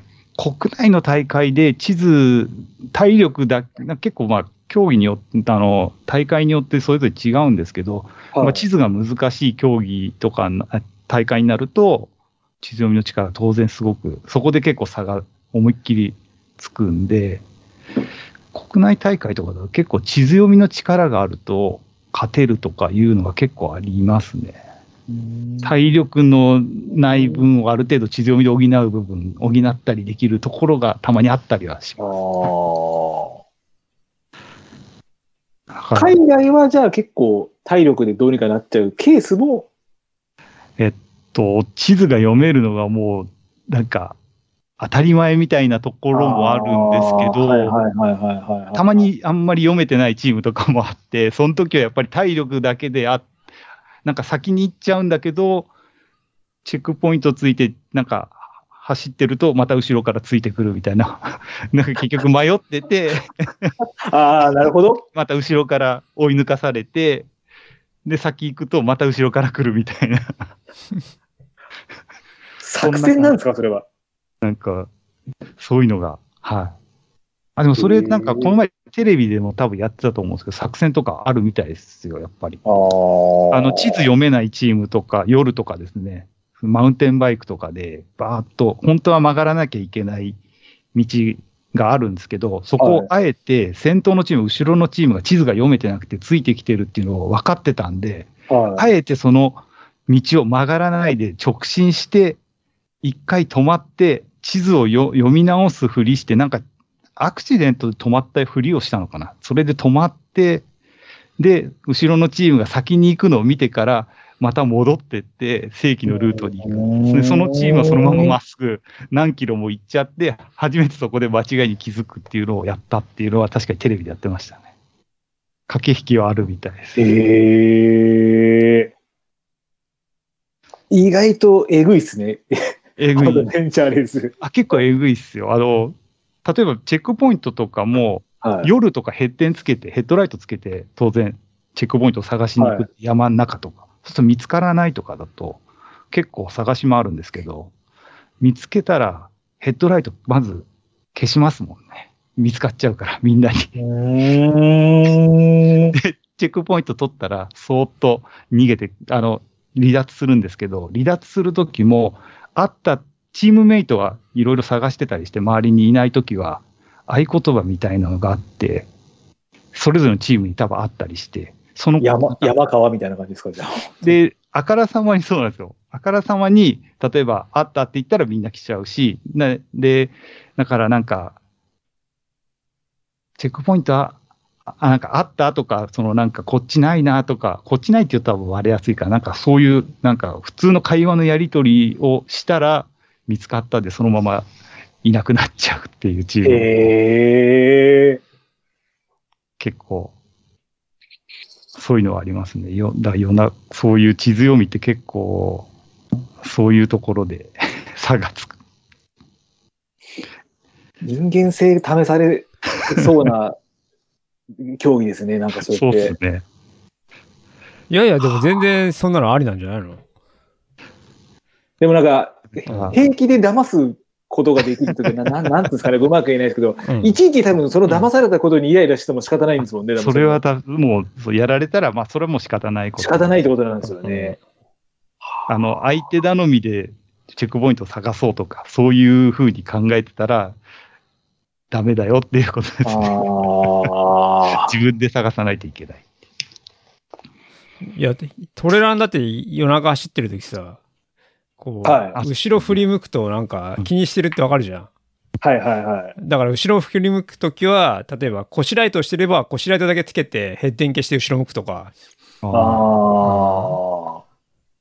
そんなことやるけどね、うん、あれですよね、トモさんの新越の時の話みたいなもんですよね。誰でしたっけ、誰かがカレー食ってる時にやっぱ気づかれないようにそっと抜いてったと同じような感じですよね。ああ、まあそれもやったけどね。うん、そうですよね。うん、バレたけどね。それはそう。で、アドベンチャーレース自体は役割っていうのはあるんですか？ありますね。だいたいチーム3人か、世界の大会だと4人なんですけど、はい、まず。まあ、キャプテンとかはあれかもしれないですけど、ナビゲーター、地図を読むのがナビゲーターって言って、で、地図って各自に1枚ずつ、国内の大会だいたい1人1枚ずつ地図が配られるんですけど、1セットずつ。だけど世界の大会出ると、チームで1セットなんで、地図読む人しか地図が見れてない。他の人たちは地図見てないみたいな状態に行ったりするんですね。ナビゲーターは結構一番重要な役割で、あとは、はい、その、ムードメーカーの人とか、あとパワーがある人は荷物をちょっと多めに持っていくとか、そういうふうにやったりして、役割分担してますね。で、地図読む人は地図がやっぱ地図ばっかり見てるんで、自分なんか地図見てると、ご飯食べるタイミングすらわかんなくなるんで、ご飯のタイミングとかタイムキーパー的な人で、こう、食べて、ご飯を渡したり、あとはご飯食べてるって聞いてくれたりっていう人を、タイムキーパーみたいなのをまた役割として別の人にやってもらうとかもあります。それなんか、ちょっと竹部さんのブログのだけ、オリエンテーションでも、はい、結構見てるとやっぱり、何分ごとにご飯渡してくれるみたいな役割があるって多分ブログで書いてあったと思うんですけど、そうすると、まあ、オリエンテーションとかロゲに関しては、アドベンチャーレースみたいな、こう、船とか、カヌーとか自転車はないけど、はいはい、ただそこは歩くだけのものが、オリエンテーションとかロゲみたいな感じっていうイメージなんですかね。そうですね。オリエンテーリングっていう競技はそうですね。OMM とかそうですね。はいはいはいはい、はい。あれとかは、もう本当に、やっぱり地図をメインで読むナビゲーター、まあメインで読む人と、あと、それをサポートしてもらうように別の役割を、まあ、2人1組なんで、はいはいはいはい、もう1人の人はまあ地図を読みつつも、メインのナビゲーターの人のサポートをするっていう感じで役割を。そうしないと2人なんで、もう一人の人地図読んでなかったらただついていくだけになっちゃうっていうのもあって、ただついていくだとモチベーションも上がんないって辛くなっちゃうって、結構そういうのはでもありますね。サポートしてもらうようにしてますね。食べる時間とか、あと高度計とかを持ってるんで、高度の高さを教えてくれるとかって、地図から高さわかるんで、はい、何メーターまで降りたら、その尾根の分岐があるとかっていうのがわかるんで、そういうんで何メーター降りたら言ってくれとかっていうのは、役割としてお願いしてたりはします。田中さん、24時間のアドベンチャーレース買ったら参加しますか？いやー、自信ないね。まあ、地図読みができないんで、うん。一回だけ武部さんにちょっと地図読みの講習を、していただいたことがあったんですけど、確かに武部さんの教え方すごくうまいんですよ、さっきチームに地図が1枚っておっしゃってたじゃないですか、で自分たちの場合みんながみんな持ってやってたんですけど、やっぱあれやるとダメっすね。みんなが同じ地図持ってるとダメっすね。なんでこっちじゃないのあっちじゃないのみたいな感じになって、結局意見に統制がなくなりますよね。一人が持ってた方がいいって言ってる。自分はいいんじゃないのかなって気はしますね。なんかその人に責任を押し付けるわけじゃないですけど。まあでもやらないと覚えないんで。そうですよね。確かに。地図も最初から読めたわけじゃないんで、本当に一番最初の本当アドベンチャーレース始めた頃は迷いまくって。結構夜中、本当冬の山、まあ冬やったアドベンチャーレースがあったんですけど、冬の山の中で夜中1時とかでも 2、3時間さまよったこととかありますね。チェックポイントが全然見つからなくて。でも、その時はマウンテンバイクを置いて山に入ったんですけど、戻ったらマウンテンバイク凍っちゃってて、なんかめちゃくちゃ寒い状態で乗ってたっていうのはあります。結構竹部さん命知らずなところはありますね。すげえな。あっちゃん、そのアドベンチャーレースの大御所って誰だか知ってる？アドベンチャーレースの大御所ですか？そう。それ日本ですか？日本ですよ。あれあの方じゃないですか？田中さん。田中陽樹さん。違う、惜しいな。違うんですか？違います。田中陽樹さんも入ってたんですか？あれ、イーストウィンドウって。そうですね。イーストウィンドウ、田中陽樹くんも入ってますね。惜しかったね。田中正人さんですね。田中正人さんっていう方がいて、その人はチームイーストウィンドウっていうのを。そう。田中正人さんなんですね。ハセツネの初代チャンピオンです。そうなんですか。あと ITJR を最初にやりだしたのはあれ田中正人さんですよね、確か。そうですね。白は ITJR。TJR か。TJR ってTJR ジャパンですか。はい、存じ上げてます。望月さんとかですよね。富山から静岡の。静岡の方まで、はい。前、口見さんのなんか、イベントで聞きに行ったことが一回だけありますね。はい。口見太郎さんの、はい。あと TJR ってサイクルフォトグラファーの辻圭さんが追ってるんですよ、確か。まあ、すげえどうでもいい話なんですけど、だから知ってたっていうのもありますし。ああ。で、その、なんだろう、イーストウィンドって石川博樹さんとかも入ってたんじゃない？確か。ああ、そうですね。入ってましたね。うん。っていう有名なチームが。そうそう。うん、国内のプロチームって言われる、アドベンチャーレースのプロチームは、そのイーストウィンドだけですね。今でも、そのチームっていうのはあれですか？あります、存在するんですね。で、ちょうど今、あっちゃんが言った田中陽樹君が、1月1日に新しいキャプテンとして、新キャプテンになりましたね。初めて、田中雅史さんが今までずっとキャプテンだったんですけど。あ、田中雅史さんやめたんですか？やめたわけではない。やめたわけではないんですけど、キャプテンを陽樹君に譲ったっていう、交代したっていうチームとして。田中雅史さんはおいくつぐらいのことなんですか？52か2ぐらいだったと思いますね。自分がアドベンチャーレース実際もうちょっとやってみようと思ったのは多分田中雅史さんのあれがあるのかもしれないですね。そのちょうど会社の同僚にいた女性が、はいはいはい、その田中雅史さんの奥さんと友達だったんで、その時田中雅史さんって水上のラフティング会社でラフトガイドをしてたんですけど、ラフティングのガイドをやってて、そこに遊びに行って、その時にアドベンチャーレースとかの話を聞かせてもらったんで。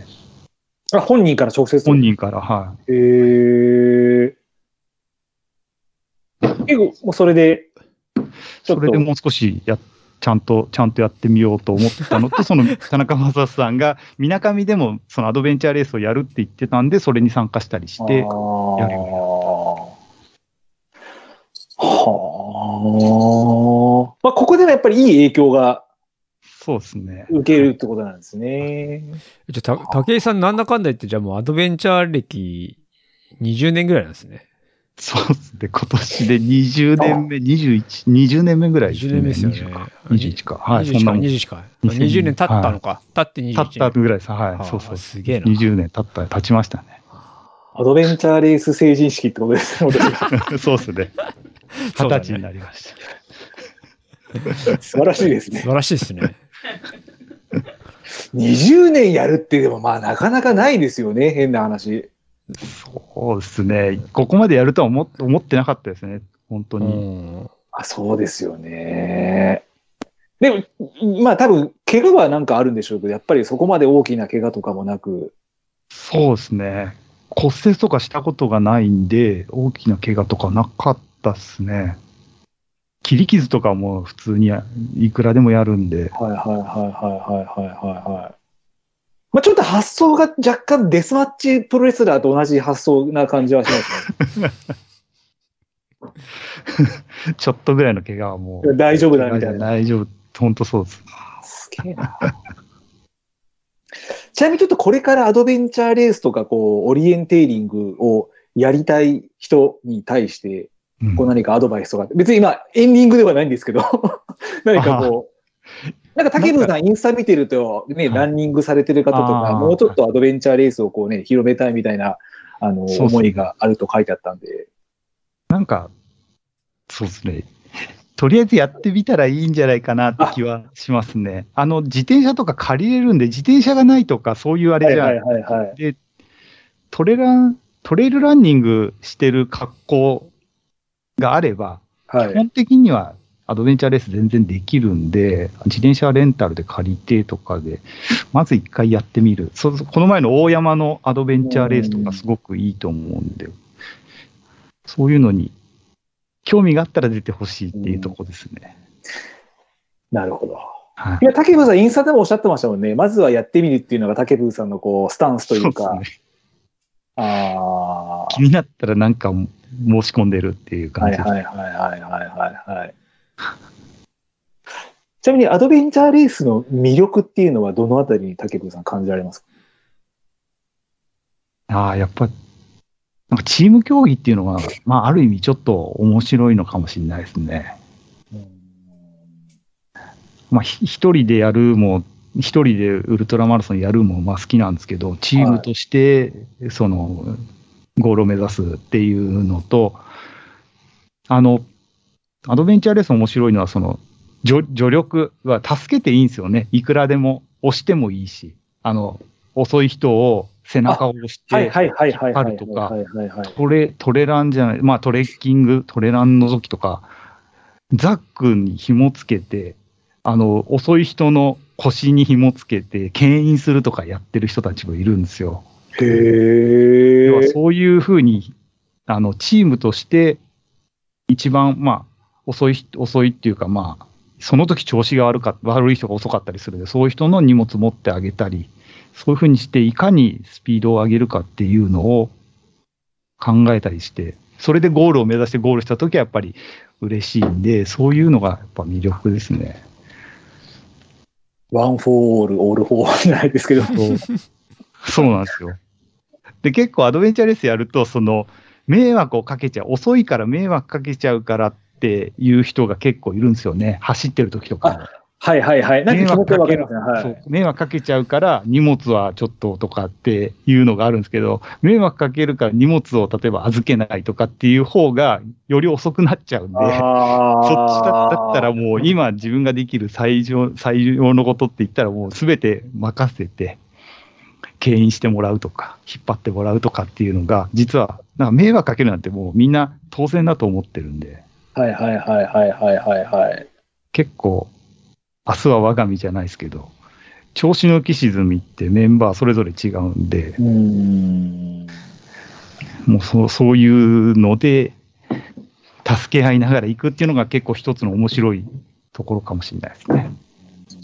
まあ、確かにトレランだと田中さんそういうところは、まあ、エイドとかで応援されるのでちょっと力をもらうっていうのはあるかもしれないですけど、なかなかそういうこうなんかないですよね。引っ張ってでもペーサーはそうなんですかね。どうなんだろう。ちょっとまあまあ、そういうペーサーがそういうのはあるかもしれないね。なんですかね。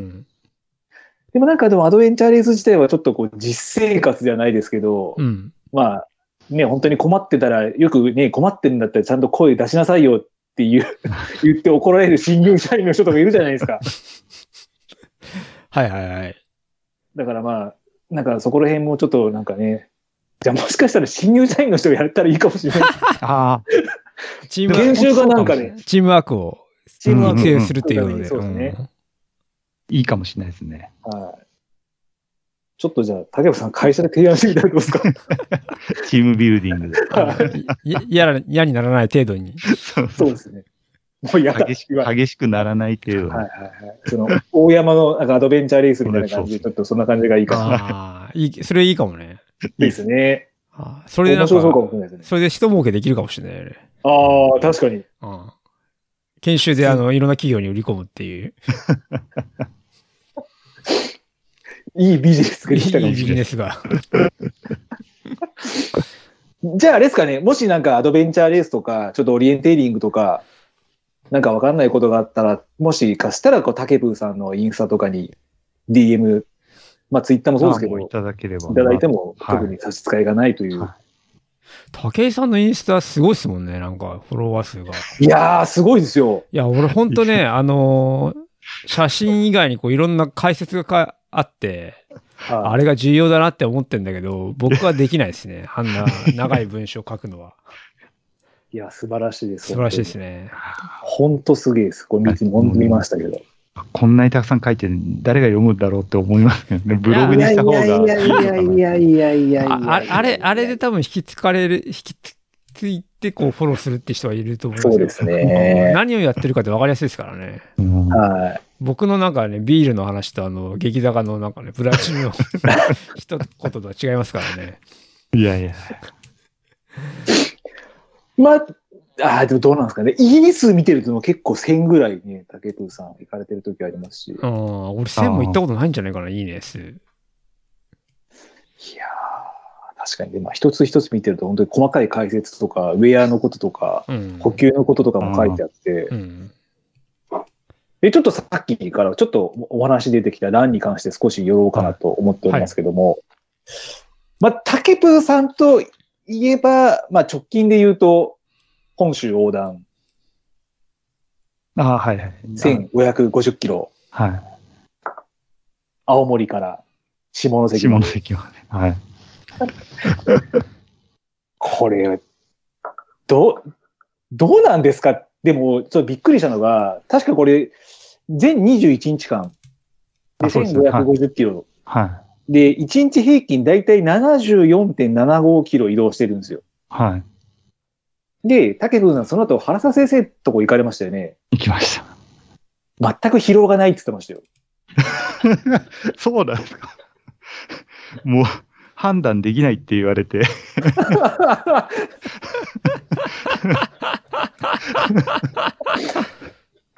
その判断はどっちの判断なんですかね。ちょっと難しいところが。いいも悪いも何とも言えないって言われて、まあ確かにそうっすよねって感じ。その時初めて行ったわけではなく、何回か行った後に。初めて行ったんで、あじゃあそれは、これが正しい姿なのかを確かにので多分判断できない。まあ確かにそうっすねって。いやー、でもね、これ、21日間、会社もお休みされてるってことは、会社の理解もあるってことですもんね。そうですね。その大会自体、実は1年伸びたんですよね。そうですよね。はいはいはい。伸びて、その1年前のさらに半年前ぐらいから出るんでっていうことはひたすら周りに言い続けて、もういないから、休むからっていうのをひたすら言い続けてたんです。あとアドベンチャーレースで結構何回かやっぱ海外とかあって、はいはいはいはい、それで2週間ぐらい休むことって結構あったんですよ。だから、まあ、会社の中ではなんか休むキャラになってて、また今回どこ行くのみたいな感じになってたのはあります。うん、いいキャラを確立されましたよね。そうそうあれ本州縦断の時はってゴールデンウィークを絡めて21日。あ、そうそう。はい。そうですね。4月24日から5月14日まで。あ、そうですね。なんで、大体会社休んだのは2週間ぐらいですね。最初の1週間はゴールデンウィークだったんで。だと、じゃあ、有給で10日ぐらい。そうですね、10日ぐらいですね。これちょっとふと思ったんですけど、自分。一日一日なんかホテルに泊まったり、はい。で、ホテルに泊まってまたスタート地点に、例えばなんか電車とかで戻って、うんうんうん、またそこからスタートするって書いてあったんですけど、はい、これ、着替えとか荷物って全持ちなんですか？全持ちですね。マジっすか？はい。全持ちでした。あ、まあ、サポートつけてもいいんですけど、はい。まあ、3週間もサポートしてくれる人っていうのはなかなかいなくて、まあ、たまたまコロナだったんでいなかったっていうのは、サポートついてる選手もいて、そういう人たちは車がついてる。はいはいはいはい、トップの人はそういう感じ。でも自分はまあ、基本的には全持ちで、全持ちの人の方がちょっと多かったですね。みんな持ってました。ザックって何リッターぐらいのザックだったんですか、これ。20リットル。20リッターですね。20リッターって21日間。あ、だから洗濯とかしながらってことですよね。ってことですよね。そうですね。だから、基本的にはホテルでは、まあ、パンツと下着ぐらい着替えて、で、着てたものは全部洗っちゃうって、洗って翌日また行くとか。70キロ走った後にってことですよね。そうですね。風呂入ってちょっと洗濯して乾かしてみたいな。毎日ルーティン的には、まあ、朝走る前に朝ごはん食べます。で、そうですね。うん、で昼はなんか近くのコンビニとかで食べます、ね。そんな感じなんですか？あ、そうです。あ、そんな感じですね。で、夜はじゃあホテルでご飯食べるみたいな。はい、そうですね。ホテルで食べるか、近くで食べて、ホテルにチェックインして、そのままお風呂入って寝るとか、洗濯して寝るとか、そんな感じです。ちょっとマッサージするとか、そんな。まあ、ある意味もうステージレースみたいなもんですもんね、でもこれってもう。そうですね。自分はステージレースみたいな感じになってましたね。毎日。だからもう、行動時間をだいたい13時間、14時間ぐらいで、必ず寝る時間を何時間かちゃんと寝るようにっていう感じでやってたんで。でも風呂とか飯とか入れると、あれですよね、宿にいる時間って、まあ、実際寝れる時間で6時間とかそんな感じですか？あ、そう、そんな感じですね。夜10時か11時に寝て、4時ぐらいに起きて、まあそのさっき田中さん言ったように朝ごはん食べてとかそういうのやってて、5時にはスタートするっていう感じで走ってたんで。あー、ちなみに宿に泊まれなかったことってあったんですか？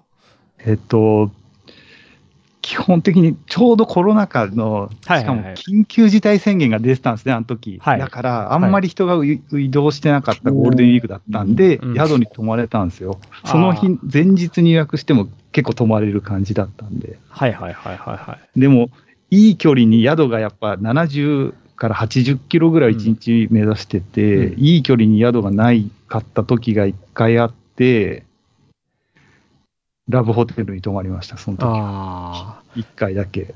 15日目でした、これは。鳥取ですね。はい、兵庫の八女から鳥取に行くまでの道中でしたね、これは。じゃあ、野宿は1回もせず、全部ホテル？野宿は1回もしてないですね。必ず寝るようにしてたんで。はいはいはい。野宿の選手ももちろんいたんですけど、野宿しかしてない人とか、テント背負って、で走ってる人とか、スタイルはそれぞれですね。変な話、トップなんかじゃあ泊まってもな泊まってね、宿泊せずにそのままずっと走ってるで、そんな感じだったんですかね。あ、そうそんな感じでしたね。車が並走してた、車で寝て、だから2時間とか3時間とか車で寝て、また車から出たら走るみたいな、それを繰り返してたみたい。逆にそれがないとあれですよね。なんかこう武井さんのそのフェイスブックとかインスタで見てるようなタイムで走れないですよね、多分ね。ああ、そうですね、うん、もう、うん、あれ以上はちょっと厳しい。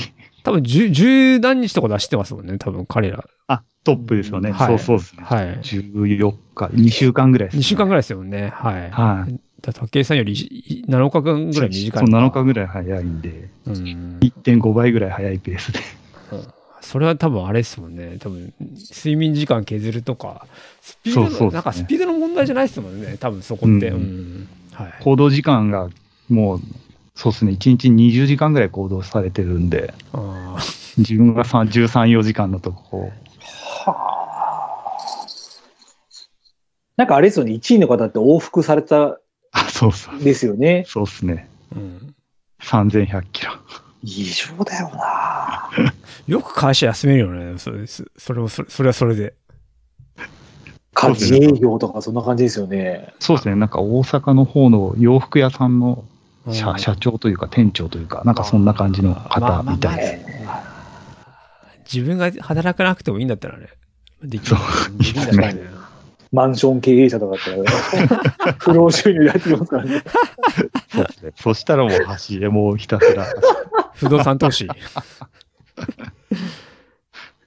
竹村さんは結構じゃ睡眠は最低でも5時間ぐらいは確保はしてましたね。はい、やってましたね。してました。これなんだろうな、コースとしてはレースとしてはもうずっとオールロードで。まあでも途中峠とかあったりするんですね。ああ、そうですね。ありますね。だけどもう全部労働ですね。コース決まってるんですか？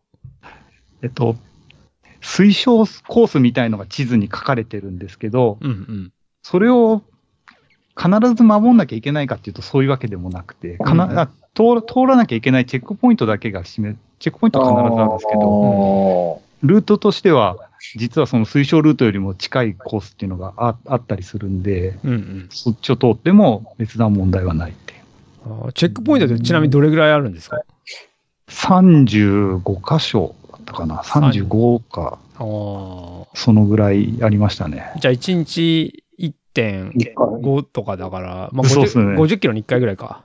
そうですね。これ参加費っていくらだったんですか？6500円です。破格の安さですよね。いやだから何にもないんだよ、だから。そう、何にもない。何にもやってないけど、確かにそうですね。だからスタートとゴールに人がいるだけでしょ。はいはい、はい。ゴールに人いないんで。いないんだ。スタートだけ。です。それで完走した証明書もクソってでもないのか。完走証明書今ないっすね。あれ今度くれんのかな。なんか今度その3月ぐらいにその本州縦断した人たちを集めてなんか飲み会やりましょうみたいなのはあったんで、その時に主催者も呼ぶって言ってたんで、それでなんかあるのかないのか。スタートに人がいて用意ドーンっつって、でゴールに旗が立ってるだけで、ゴールなんもないっす。タイムとかもじゃあ基本計測してないから、自己申告、自分が最後下関の駅に着いたって言って写真とかも送るわけじゃなくて、本当にその場所に行ったら、うん、なんかネットに今このポイント通過したっていうなんかこう記録の画面が、そこをただチェックしていくだけなんで、本当そんな感じ。何にもない。SNS でそのチェックポイントを上げるとかっていう必要も特になく。もうないです。じゃあとりあえず自分で自己満足的にこうやっていくみたいな。はい、本当そうですね。だからそれが正しいかどうかって言われるとちなみにそれって参加人ってどれぐらいなんですか？14人です。14人。じゃあ6500円としてあれですよね。10万ぐらいか。じゃあ主催者がスタートに行く移動費ぐらいしかないってことですね。いや本当そうです。でまあそのやってた時期ちょうど全くその間、裏じゃないですけど、メインは川の道がその時に、主催者はそっちの方がメインなんで、メインっていうか、そっちに注力。じゃあ、川の道の主催者なんだ。そうです。あれって何でしたっけ？主催。してるとこですか？はい。スポーツ栄養ジャパン。そうだ、あった。それ、見たことあるわ、縦断のやつ、確かに。あれ、レースじゃないですよね、多分。毎年やってるんですけど、本来は4月1日から10月1日だったかな、それまでにいつでもスタートしていいよっていうのが本州縦断の、ルールなんですけど、たまたま去年のやつは、一斉スタートっていう。じゃあ本来は6500円払って勝手にスタートして、勝手にゴールして勝手にやってくださいっていう、そういうイベントってことですよね。そうそうです。はい。で今日たまたまオリンピックイヤーだからじゃあ一斉スタートやるよってなったんで、初めての試みだったから、じゃあちょっと出ようかなと思ってエントリーしたっていうのがまあ経緯ですね。もともとそういうなんか一人でそのスタートしてやるとかだったらまあいつかやればいいかなと思ってたんで、特にやろうとかそういうあれも実はなかったんですけどね。一斉スタートってなったら、ちょっとやろうっていう風になったんで、出たっていうのか。ちょっと一つ掘り下げたいんですけど、ごめんなさい。一斉スタートだから出ようと思ったっていう、その一斉スタートの、武部さんどこで魅力を感じたんですか？いや、なんかレースっぽいなと思って。14、なんか最初、まあそうですね。何人出るか分かんなかったんですけど、なんかレースっぽいから、じゃちょっと出よっかなって思って出て、まあ、結果的にはスタートしたらもう3、4時間ぐらいすればもうみんなバラバラになって、あとはあんま会うことがないっていうのが、そういうレースでしたけど。ちなみに何位だったんですか？7位ですね、確か。7位だった気がします。はい。ちょうど半分。半分ですね。完走12人なんでちょうど中間ぐらい、そうですね。すげえですね。タイムがすごいですからね。20日間と6時間20分っていう、こう。そうですね。すごいよな。ちなみに距離は何キロぐらいだったんですか？結果的にもう1550キロ。1550。推奨ルート通りに基本的に行ってたんで、距離は多分それになってたんですね。もうちょっとショートカットすれば多分1520ぐらいまで行けてたみたいですけど、30キロぐらい。誤差です。このぐらいです。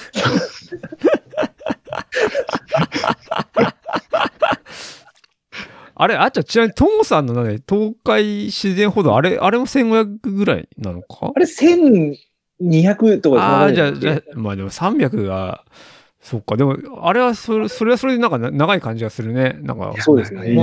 本州縦断の方がなんかもっと長いような気がするけど、そうなんだ。これちなみに、武部さん、下関駅でゴールテープ持って、なんかいるじゃないですか。これ誰か選手が持っているってことですか、これ。それはですね、ちょうどゴールするときに、たまたまもう一人の選手がいて、その人を、まあ、ちょっとちょい手前で抜かして、その選手に応援に来てた人たちのがゴールテープ用意してて、そこにゴールテープ、はい。オリンピックイヤーということで。切らせていただきました。ああ、素晴らしい。素晴らしいですね。これ、ご助会的な感じですね、これは。ちなみに完走してどうでした？完走してですか？そうですね。はい。いや、終わった瞬間、やっぱりやっと終わったっていうのはありますね。やっと終わったなっていうのがあった反面。はい。もう、まあ、やっぱりいつも通り、もう絶対やらないって、終わった瞬間は思いますね。はいはいはいはい。だけどやっぱり、もう一回やりたい。今でももう一回やるかって言われるとちょっとあれですけど、まあ、終わった瞬間は、すごい達成感に満たされた感じはありましたね。で、明日から走んなくていいんだって考えると、はい、結構嬉しいって感じ。アリスのチャンピオンの歌詞みたいな感じですね。ちなみに、今まで走った最長時間だったんじゃないですか？そうですね。ずっと走った時間としては最長ですね。これ、何考えて走るんですか？この21日か。まあ、途中やめたいとか、なんちゃらっていうのは出てくると思うんですけど、はい、脳の、100と、脳の容量を100として、はい、何パーぐらいを、例えばやめたいが 60% とか、なんかそういう、はい、脳の比率的にはどんなことを考えてるんですか？8割やめたいぐらい。走ってる瞬間楽しいって感じる時があんまりないかもしれないですね。あんまり本当に、景色が良かったっていうのも一瞬とかはありますけど、でも次の瞬間やっぱり走んなきゃいけなくて、もうちょっとやめたいなって。もう、ここの駅で電車乗って帰ったら、もうこれで終わりになれるんだなとかって思うことはあったんですけど、でも距離が進むにつれて、もしここでやめたら、次またリベンジするってなった時、今まで走った距離もう一回走んなきゃいけないって考えると、もうやめられないっていう感じで、とりあえず前に進もうっていうのが徐々にそれでも3割、4割ぐらいになってくるみたいな。絶妙なバランスだったんですね、脳が。でも田中さん、あれですね、はいはいはい、この2ヶ月後。2ヶ月じゃない、約2ヶ月ですね。2021年、本州、今度は本州横断。あれ、10富士ゼロ。横断でいいのか。まあいいや、はいや。そうっすね。本州をこう。はいはい。北から南、同じか。北から南だと。糸魚川、富士山で田子の浦、317キロ。制限時間が100時間。なんか短く感じますね。はい。ちなみに参加費っておいくらかご存知ですか？参加費。これのそうそう。本州ゼロ富士の参加費。1000円？いや、もう一声安いです。100円？それより一声高いです。じゃあ500円だ。正解200円でした。それさ、参加費取る意味あんのだって。絶景代ですね。絶景代。絶景印刷代かなぐらいかもしれないですね。いい紙とカラープリンターででもカラープリンターは2色刷りなんですけどね、黒と赤の。そうですね。でも一応獲得標高は、竹部さんのこの今、インスタ見てるんですけど、6400。うん、6400、はい。317キロだから。うん。まあ、あんまり、まあ、ほぼ富士山ぐらい、富士山で大体撮ってるみたいな感じですよね。そうですね。うん、これは、やっぱり走りたくなっちゃったんですか？やっぱりその2ヶ月後に。そうですね。本州縦断を終えて、はい、本州横断ってあったから、やったらとりあえず両方制覇で。2021年は両方できたことになるなというので、で出ました。で、その時やっぱり本州縦断のトップで往復した人、はい、大阪の選手なんですけど、その方も出られてて。うん、好きですね、皆さん、それやっぱり。あとバックヤード兄さんの、上野さんとか、はい、出られてて、うん、で、まあ、走られてましたね。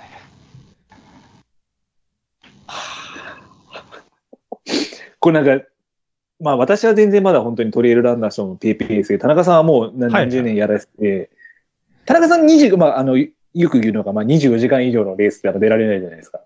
まあそうだね。うん。まあそう公言されてますし、うん、こう田中さんとタケプーさんのこう同じウルトラランナーとしての最大の違いって何なんですかね。うん、もうなんだろうね。いや、圧倒的なスピード差じゃないですか。タケプーさんはじゃあスピード差が。スピード差、うん、ですね。あとはもう自分は時間、長時間動くことしか考えてない。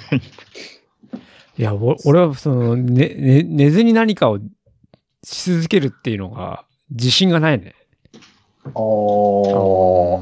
頑張ってもやっぱ30時間ぐらいが、まあ、限界とは言わないですけど。一晩超えて、明るいうちだったらどうにかなるかなって気がするかな。ああ、うん、っていう感覚だから、アメリカのレースだと朝 5時にスタートして、はいはいはい、だから36時間だったらなんとなくどうにかなんじゃないかなって気がするけどね。あ、うん、それ以上は多分、暗くなったら多分もうダメだね。まあ、わかんない。やったことないからわかんないけど、自信がない。同じウルトラランナーというカテゴリーでもなんかあれですね、こう、面白いというか、こう、全然考え方が違うというのはあれですね。うん、まあ、この日本、横断に関しては、結構タケプーさんは暑さと富士山の天候を一番気にされてましたけど、はいはい、こうトータルで言うと、だいたい4日でゴールですよね。そうですね。確か80時間ぐらいだったんですね。そうですね。81時間ぐらいでゴールされてたんで。はい。はい、4日ですね。1日100キロぐらい走ってたんですね、じゃあ。ほとんど寝ずにってことですね、じゃあ。1日、そうですね。いや、そうですね。80から90キロぐらい。あ、でもそうか。そうですね。そんな感じで、はい、走りました。そうするとさっきの本州縦断よりもちょっとスピードというか行動時間が。あ、そうですね。長くなりましたね。ちょっと夜にかかるまでは走ってたりしてて、うん、寝たのが漫画喫茶で寝るっていうことをしてたので、はいはいはいはい、はい。漫画喫茶で3、4時間寝てまたすぐ走るみたいな感じで。やっぱり疲労度は全然違いました。やっぱりそのちゃんとこうホテルで宿で寝るのと漫画喫茶とかで、ほぼ仮眠みたいな感じなんじゃないですかね。そうですね。フルフラットとしても。やっぱりちょっと疲労度やっぱ違いますね。で、これだって変な話、何キロ目ぐらいから富士山に登るんですか、これって。250キロですね、確か。そこから3300、あ、そうですね。まあ、そうですね。富士吉田のあそこっちの神社あたりから始まるのが大体250キロ過ぎぐらいから登り始めて、で、山頂を越えていくみたいな。降りのは富士宮。降りのは富士宮ですね。富士宮口に降りて、そこからさらに、向こうの、はい、田子の浦の方に向けて降りていくんで、はい。はいはい、あそこが何もないんですよね。なんか20キロ、30キロぐらい確か何にも、自販機もなくて、うん、コンビニもないし自販機もないっていうなんか、はい、一番辛い区間だったかもしれないですね。そこが一番何もなくて、うん、富士山ですからね。富士山、そう。だから富士山降りた時に何か買っとけばよかったなと思って、最後5合目のところあたりで、はいはいはい、あ、それを買わずにそのまま突き抜けたら何にもないっていう、うん、あ、で富士山の登頂はタケプーさんの予定では12時間の予想定が、はい、実際なんか約7時間ぐらいで、そうですね、調子よく行けたんで、うん、結構スッスッと上がってって7時間ぐらいで、はい、でそれ調子がもし良くなかったら5合目のなんかどっか寄ってたかもしれないってことなんですかね。そうですね、どっかで寄って休むかなんか食べながら行くかと。あ、調子がいいのもいいのでまたちょっとなんか若干弊害を生まれるんですよ、なんか。これもちょっとゴールの写真を見たんですけど、地味なゴールな感じでしたね。ああ、そうですね。その時はでもゴールにスタッフの方がいてくれたんで、一応こう、迎えてはくれたんで、よかったです。ゴールに人がいるのか、参加者そう人が200円で嬉しいみたいな。この赤い旗はこれはスタート地点のものなんですかこれは。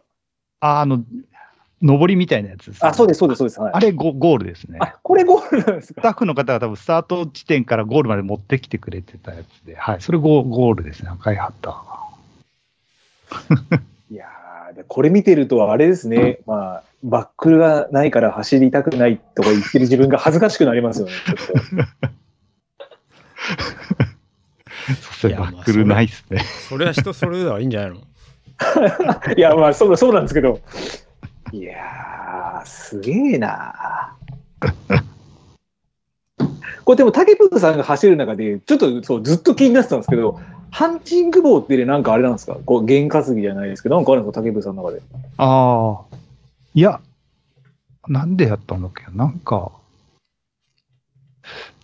まあ、被ってる人いなかったんで、被ってたっていうのが多分最初だったような、なんか、帽子ぐらい、なんかあんまり、特徴がないんで、なんか特徴ある姿で走りたいなと思ったのが最初で、実は最初は中折れ棒で走ってたんですよね。あ、はいはいはいはい。ハットってやつですね。ハットですね。はい、だから、私が出た2014年の UTMF とかは中折れ棒で走ってたんですけど、ハットで走った時が、2014年の UTMF は確かそれで走って。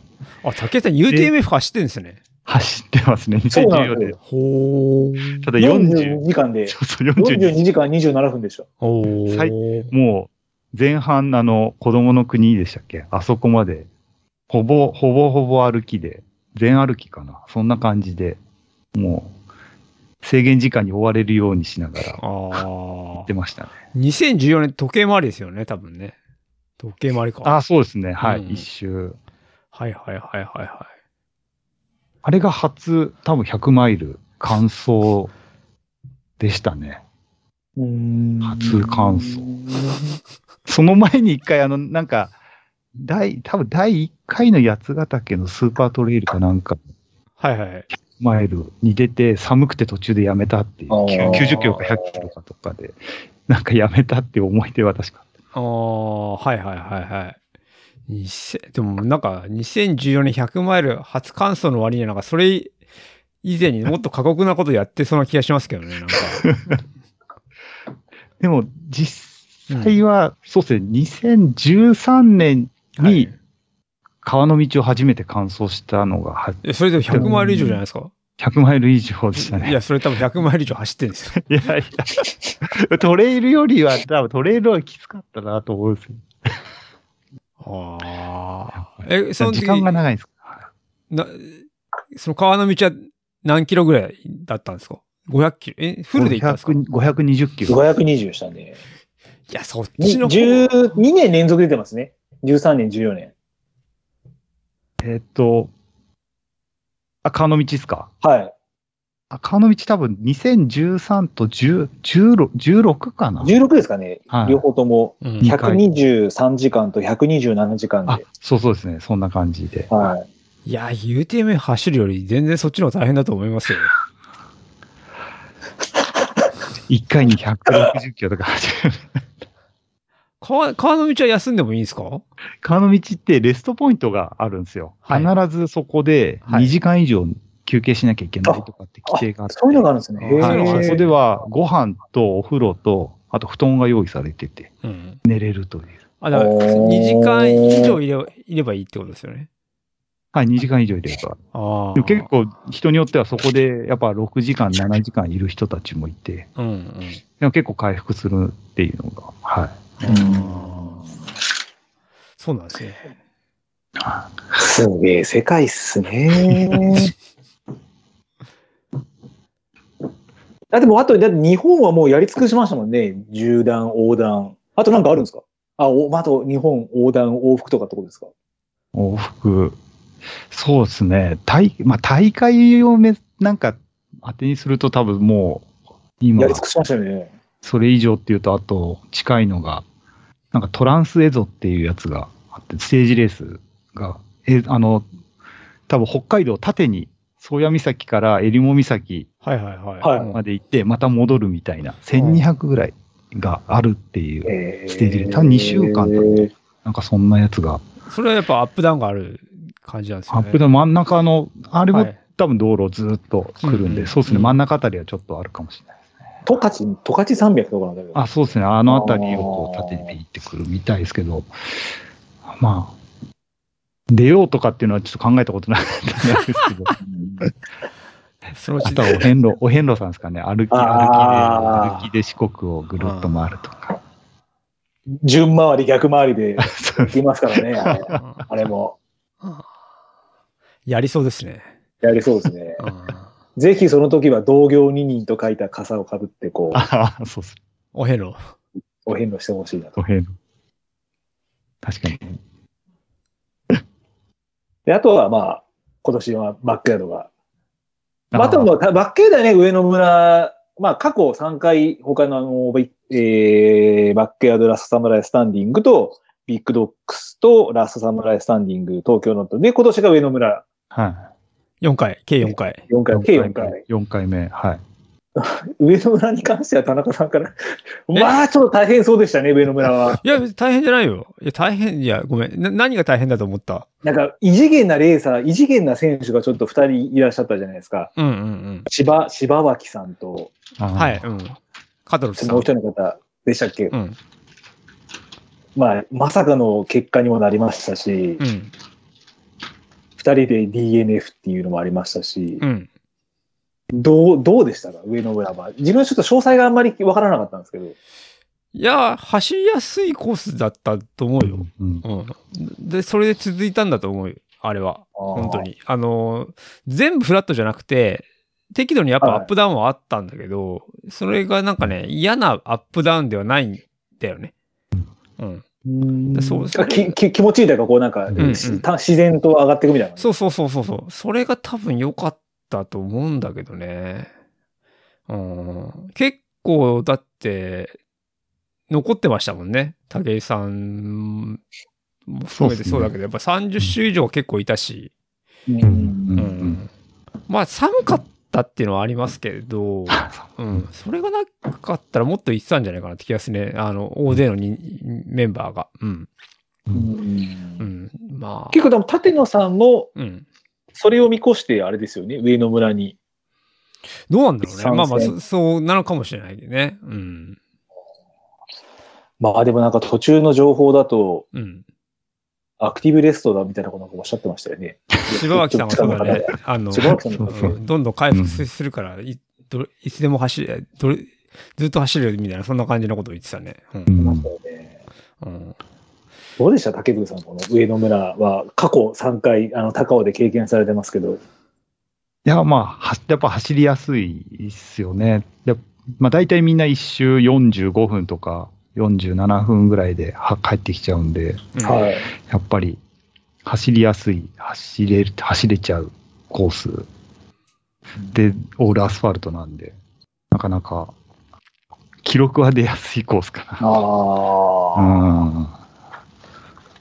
次、上野村でやったら大変なことになりますね。いや、記録出るんじゃない多分。記録出ます、ね、多分出ると思うよ、あそこは。うん、その記録ってのは、あれですか、この前の。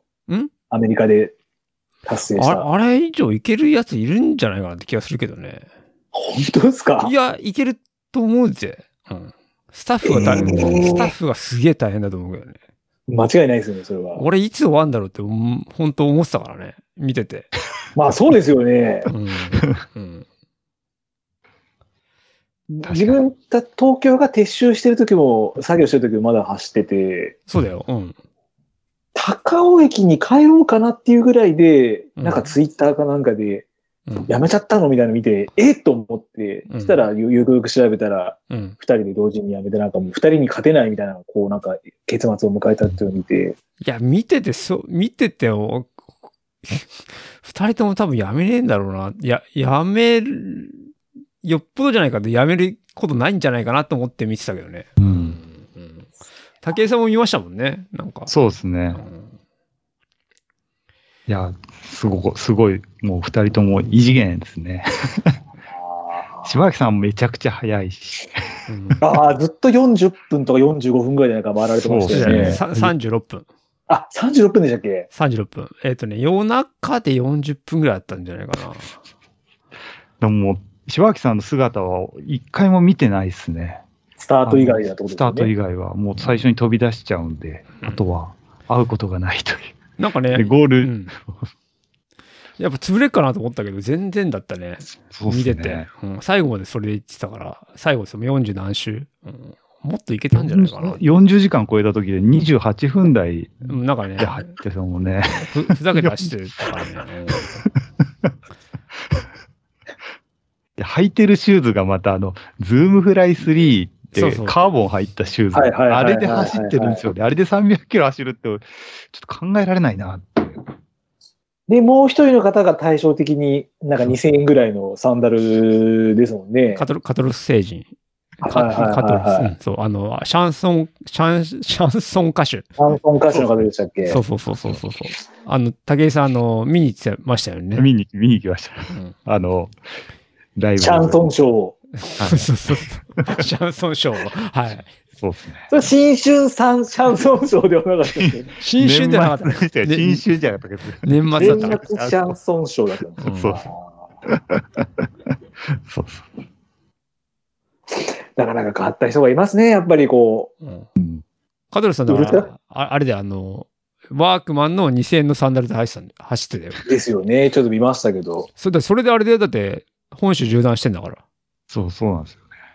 ちょっとこれ、ワークマン、スポンサーについた方がいいんじゃないですかね。ワークマンにスポンサーになってくれって言ったらしいよ。ですよね。したら、いや、そういう目的で使ってないから、スポンサーできませんって言ったらしい。まあそうだよね。確かに。まあでもワークマンプラスのギアを着てっていうのはね、ちょっとなんかこれから今ね、ワークマンプラスも結構アウトドアに力入れてますからね。まあアウトドアじゃねえからランニングがかもしれないけどね。そうですね。確かにワークマンのメリノの靴下はすごいいいんですよね。あ、そうなんだ。あれあったかくて超いいですよ、ワークマンプラスの。あ、それは何ランとかじゃなくて普段履きみたいな感じで普段でもいいですし、うん、ランでも結構あったかさ、醸し出してくれますよ、あれ。あ、本当に？はい。ちょっと急にこれ言ったからってワークマンがスポンサーついたらびっくりしますけど、この番組に。そんな感じで異次元な2人でしたよ。異次元でしたね。じゃあ田中さん、そろそろちょっと。はい。いいですかよ。いいっすよ、そろそろ。はい。熱波師のこと。熱波師。ちょっと僕も最近サウナ練をよくしてるんで、ちょっとサウナのなんかお作法とか、効果っていうのをよく聞きたいですね。そうですね。まずちょっと整理したいところがちょっとありまして、はい。熱波師なんか検定があるんですよね。ああ、そうですね。ありますね。熱波師検定 B っていうのと、竹風さんは受講されて、うん、はい。で、なんと田中さん、これにはですね、実技講習、座学、実技検定があるんですよ。はい。で、実技検定はサウナの中でタオルを使って熱波を90回起こすっていう試験があるみたいな。実技研修試験、はい、実技試験は、はい、検定、ずっとこういうやつですよね。はい、90回。90回。90スイング、はい。はい。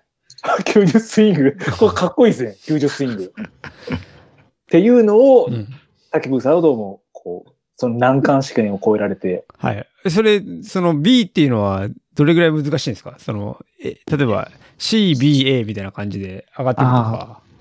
多分、そういう意味だと B は実は入門一番最初なんですよ。はい。ああ、そうなんですね。うん、はい。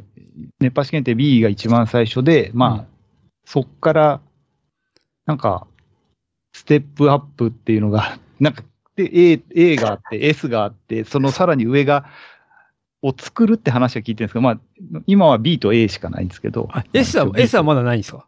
S はまだないみたいです。ああ。じゃあ今 A が。A。はい。で、自分も一応 A までは、あれ A、じゃあ A はまだやってないんだ。A はまだ開催はされてないんだけど、もうすぐでやるって言ってたんですけど、その A と B の間みたいな、はい。つなぎのところまではやってます。はい。じゃあ、まだ A の資格は取ってないっていう。A はまだ取ってないですね。この検定を主催しているのが日本サウナ熱波アウフグース協会というところでして、はい。はい、これでもアウフグースっていうのが、これなんですか、これ、あおぐあ、まあそうですね。あおぐ。っていう意味なんですか、これは。アウフグース、なんか正確にはなんかあおぐだけじゃないみたいですけど、まあ基本的にあおぐ、そういうタオル振ったり、うちわでやったり、なんか何でもいいみたいですけど、風を起こしてこう、あおいていくっていうのが大体アウフグースですかね。だからタオル回してる人とかもいますね。まあ、湘南の風的な釣りタオルをなんかピザの生地回しみたいな、こういう感じで回して、まあ、そういうふうに楽しませる、結果的に楽しませればいいみたいなんですけど、楽しませて風を送るみたいな、エンターテイナーなそんな、はい。ちなみに、まあ、自分たちはそういうのできないですけど、熱波師のその役割的には、そのサウナでその熱い風を送って、はいはい、そのまあその受ける側、風を受ける側にこう暑さを耐え忍んでもらうっていうのが目的なんですか？あ、そうですね。発汗を促進するっていう話みたいですけど、結果的には、はい、まあより長くサウナに入っていってもらうっていうのが最後目的ですね。でもなんか熱風かけられたら痛くなくなんじゃないかと思うんですよ。まあ汗かいてるんで、ある程度こう、はいはい、汗かいてない状態で熱風浴びせられると、多分乳首とかめちゃくちゃ痛くなったりするんですけど、そうはならないように、はい、発汗してから風を送るようにはしてますね。でも入ってくるタイミング、人によってバラバラじゃないですか。はい。それは見極めてたりするんですか？その ある特定の個人に向けて熱波を送ってる感じなんですか？はい、出入りが自由な熱波もあるし、はい、前はそうだったんですけど、前は熱波の時間の時はそういうふうに途中から入って、はい、1人が出ちゃうと途中から入ってみたいなやつで、はい、あとは今我々がやってるところだと、その何時からって言って、なんかもう先に予約券みたいのを出して、その人しか入れないみたいな、もう何時から始めますみたいな感じで。で、予約した人してか、その熱波を受けられないみたいな感じで、出入りはもう制限されちゃってる。はい。じゃあ、その、予約した人は、その熱波を受けるために事前に入って汗をかいてるっていう、はい、その状態で熱波師が来るみたいな。あ、熱波師が来て、まだ汗かいてない状態から始まるんですね。はいはいはい。で、熱波師と一緒、まあ、ほぼ同じぐらいの時間に入って、まずは、こう、汗をかいてもらうところから始まるみたいな。今だと。だから最初の部分、我々がやってるやつは本当に工場、まあ、いわゆるしゃべりですね。おしゃべりが結構な時間、5分とか。その、私たちがやってる温浴施設、まあ、の一番有名な熱波師さんだと、長い時で15分とかやっぱり15分喋って、その後初めて水蒸気を上げて青くていや普通に落語家さんの枕みたいな感じですよね。じゃあ多分なんかそう、まずはおしゃべりというかそれで、まあ、サウナそんなにいるんですか？僕で10分ぐらいしかいないんですけど、15分、そうですね、15分とかいますね。で、いて、そっから熱波を浴びせるんです。そうです。熱波もやっぱ5分ぐらいはやるんで、うん、20分。トータルでも20分近くいたり。サウナそんなにいても大丈夫？大体どれぐらいいるもんなんですか、そのサウナって。サウナ、まあ、コンディションにもよるんですけど、多分、はい、通常ダブルってやっぱり10分ぐらいだと思います。10分から12分、はい。サウナの時計1周ぐらいが、はいはい、12分時計ですよね。そのぐらいいけば、水風呂がすごく気持ちよくなるんで、はい、中途半端に入って水風呂行ったら、水風呂本当に冷たいだけっていうか、はい、なんかあんまりまだ芯まで温まってないと、はい、結構水風呂がきついっていうのがあるんで、はい、まあある程度は、でもそこまではなんか一人だと結構耐えないといけないんで、そこをなんかこう熱波師がこう時間を忘れるじゃないけど楽しい時間にして、はい、より長く入って長く入る手助けができればっていうのが、まあ、さらに熱波浴びせるみたいな。いや、なんか最初の1回は確かに10分だと足りなくて、やっぱ水風呂冷たいんですけど、まあ2回目ぐらいからだと、その気持ちよくなるなっていうのはなんとなくわかるんですけど、まあじゃあ最初の1回目に熱波受けていただいて受けるとじゃあちょうどいいみたいな、そんな感じなんですね。これしかも田中さんの家からおそらくタケプーさんが今回試験を受けた検定会場、うん、おそらく近いっすよ。検定会場、お風呂の国ですもん。お風呂の国。鶴見川の上流ですもんね。鶴見川のどこだ？1号線の、橋渡ったとこですよね。そうですね。橋を渡った、川崎からだと橋渡った方が、ね、横浜市側、横浜寄りのところにあるのが、お風呂の施設でやってます。いやー、これちょっとタケプーさんのブログに写真が載ってるんですよ。結構老若男女、いろんな人がいますよ。女性の方も。普通の女性の方もいらっしゃいますよ。普通の女性っていう方はあれですけど、あと私の知ってるプロレスラーが一人いました。タケプーさんの隣に座ってました。ヘラクレス千賀っていう人なんですけど。あ、そうなんですか。はい。あとアブドーラ小林さんもここにいましたね。大日本プロレスの方、っていう、まあ、どうでもいいまた情報を一つ。これ、まあでも、武井さん、なんで熱波師の試験取ろうと思ったんですか？多分サウナに行くようになった方は、ドラマの茶道ってあるじゃない、茶道っていうありますね、ドラマありましたよね。つい最近セカンドシーズンみたいなのがあったんですけど、その、一番最初が多分、2年ぐらい前。3年ぐらい、なんか多分そのぐらいにやった時に、サウナっていいのかなと思って行き始めたのが多分きっかけで。はい。で、サウナ入ったりして、サウナいいなっていうんで、いろんな多分温浴施設、サウナ施設行って、熱波というかそういうアウフグースのそういう、まあ、イベントみたいのに行って、で、熱波師検定のたまたまそのあれを見たときに、じゃあちょっと受けてみようと思って受けたっていうのがきっかけですかね。茶道がきっかけで、まあ、サウナに行くようになったっていうのが。これ、茶道ってあれですね、原田泰造でしたっけ、これ。そうです。そうですよね。そうです。テレ東でやってた。そうですよね。はい。ちょうど孤独のグルメの時間帯なんですけど、そうですよね。孤独のグルメの後ろ、次の。ですよね。そうですよね。いやー、まあでもそこから熱波師さんがいるっていうのを、タケプーさんは調べて知ったのか、それともなんかでテレビでやっぱそれも知ったことなんですか？そうですね、サウナ多分いろいろ見ていくうちに、そのいいサウナ、なんか全国で有名なサウナっていくつかあって、その中で、まあそういう熱波師さんがいるサウナもあって、それでちょっと受けてみようって思って、受けに行ったりもして、じゃあ熱波で、まあ熱波師って温浴施設の従業員の方とかなんで、まあ自分はなることないなとか思ってたら、たまたまそういう検定があったんで受けた。いやー、素晴らしいですね。で、その熱波師のタオルの仰ぎを、原沢治療院に行ってどうすれば効率よく触れるかっていうところもちゃんと聞いてたみたいで。そうですね、やっぱり腕だけで振ると腕疲れちゃうんで、だからどうやって振ればいいの、全身上半身のどこを使えば効率よく振れるのかなっていうのを聞いたりしました。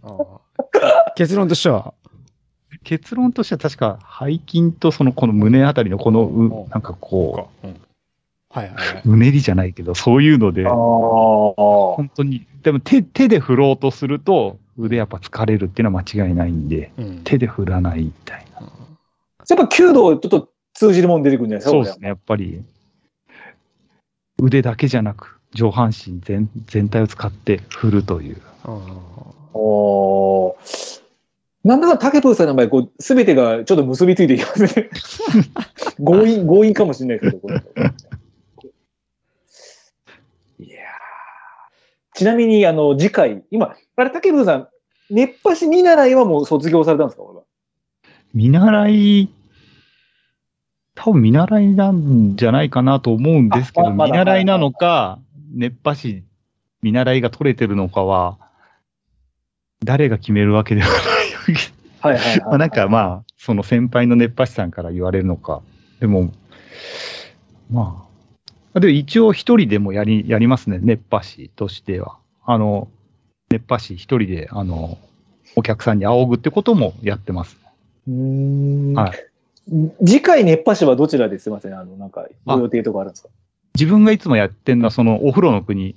はいはいはい。ここでだいたい月2回ぐらい、今ちょっと2回ぐらいですかね。2回ぐらいシフトに入れてもらって仰いでることが多いですね。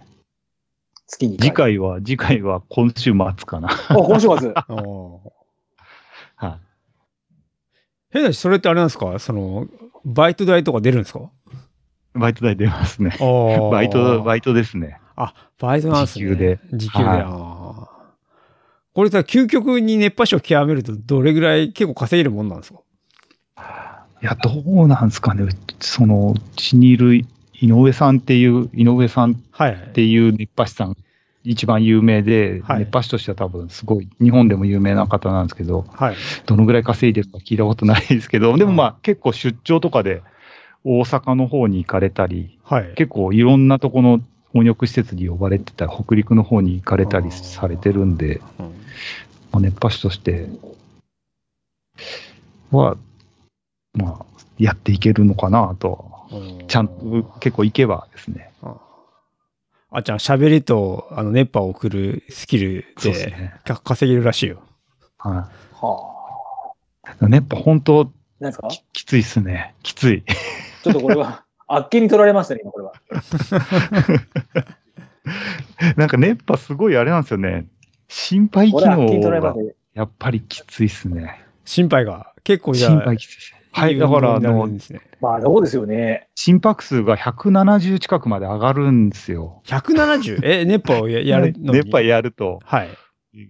結構ガーミンって、なんか有酸素と無酸素のトレーニングスコア出るじゃないですか。はいはいはい、ありますね。あれが、有酸素が最高今まで出て、だいたい 3.8、熱波1回が10分ぐらいだとして、それ4回やると、はい、3.8 とか、有酸素で 3.8 から 4.0 ぐらいで、はい、無酸素が 3.2 とか 3.3 とかになって、まあ、それなりのトレーニングになるっていう。心肺機能の無酸素機能も関連されたなんか田畑みたいなそんな感じですね。いや本当そうですね。あ激坂連とほぼ同等ぐらいまでいけるかもしれない。あ結構っすね。トレーニングして金ももらえてっていう。すごいですね。すごいですね。うん、これなんかあれですかこう。掛け声的なものはあるんですか？ああ、サウナの賛美歌っていうのが。フルに合わせて。あ、サウナの賛美歌っていうのがあるんですか？そう、あ、違う、そう。振るときは特に掛け声ないんですけど、お風呂の国っていう、その温浴施設では、サウナの賛美歌っていうのがあって、水蒸気を上げるためにお湯をかけるんですよね。石にお湯をかけて、水蒸気を上げて、湿度を上げるっていう。ロウリュウだったんですよね。ロウリュウ、そうですね。ロウリュウする前に、はいはいはい、ねえねえねえって、熱波師さんが言ったら、お客さんがパーパーパーっていう、コールレスポンスみたいなのがあるんですけど、それはありますね。ねえねえねえって。ちょっとインナーハウス的な感じになるんですよ。それで一体感を増して、で、ロウリュして、で、タオルで仰ぐっていう。おお、はい。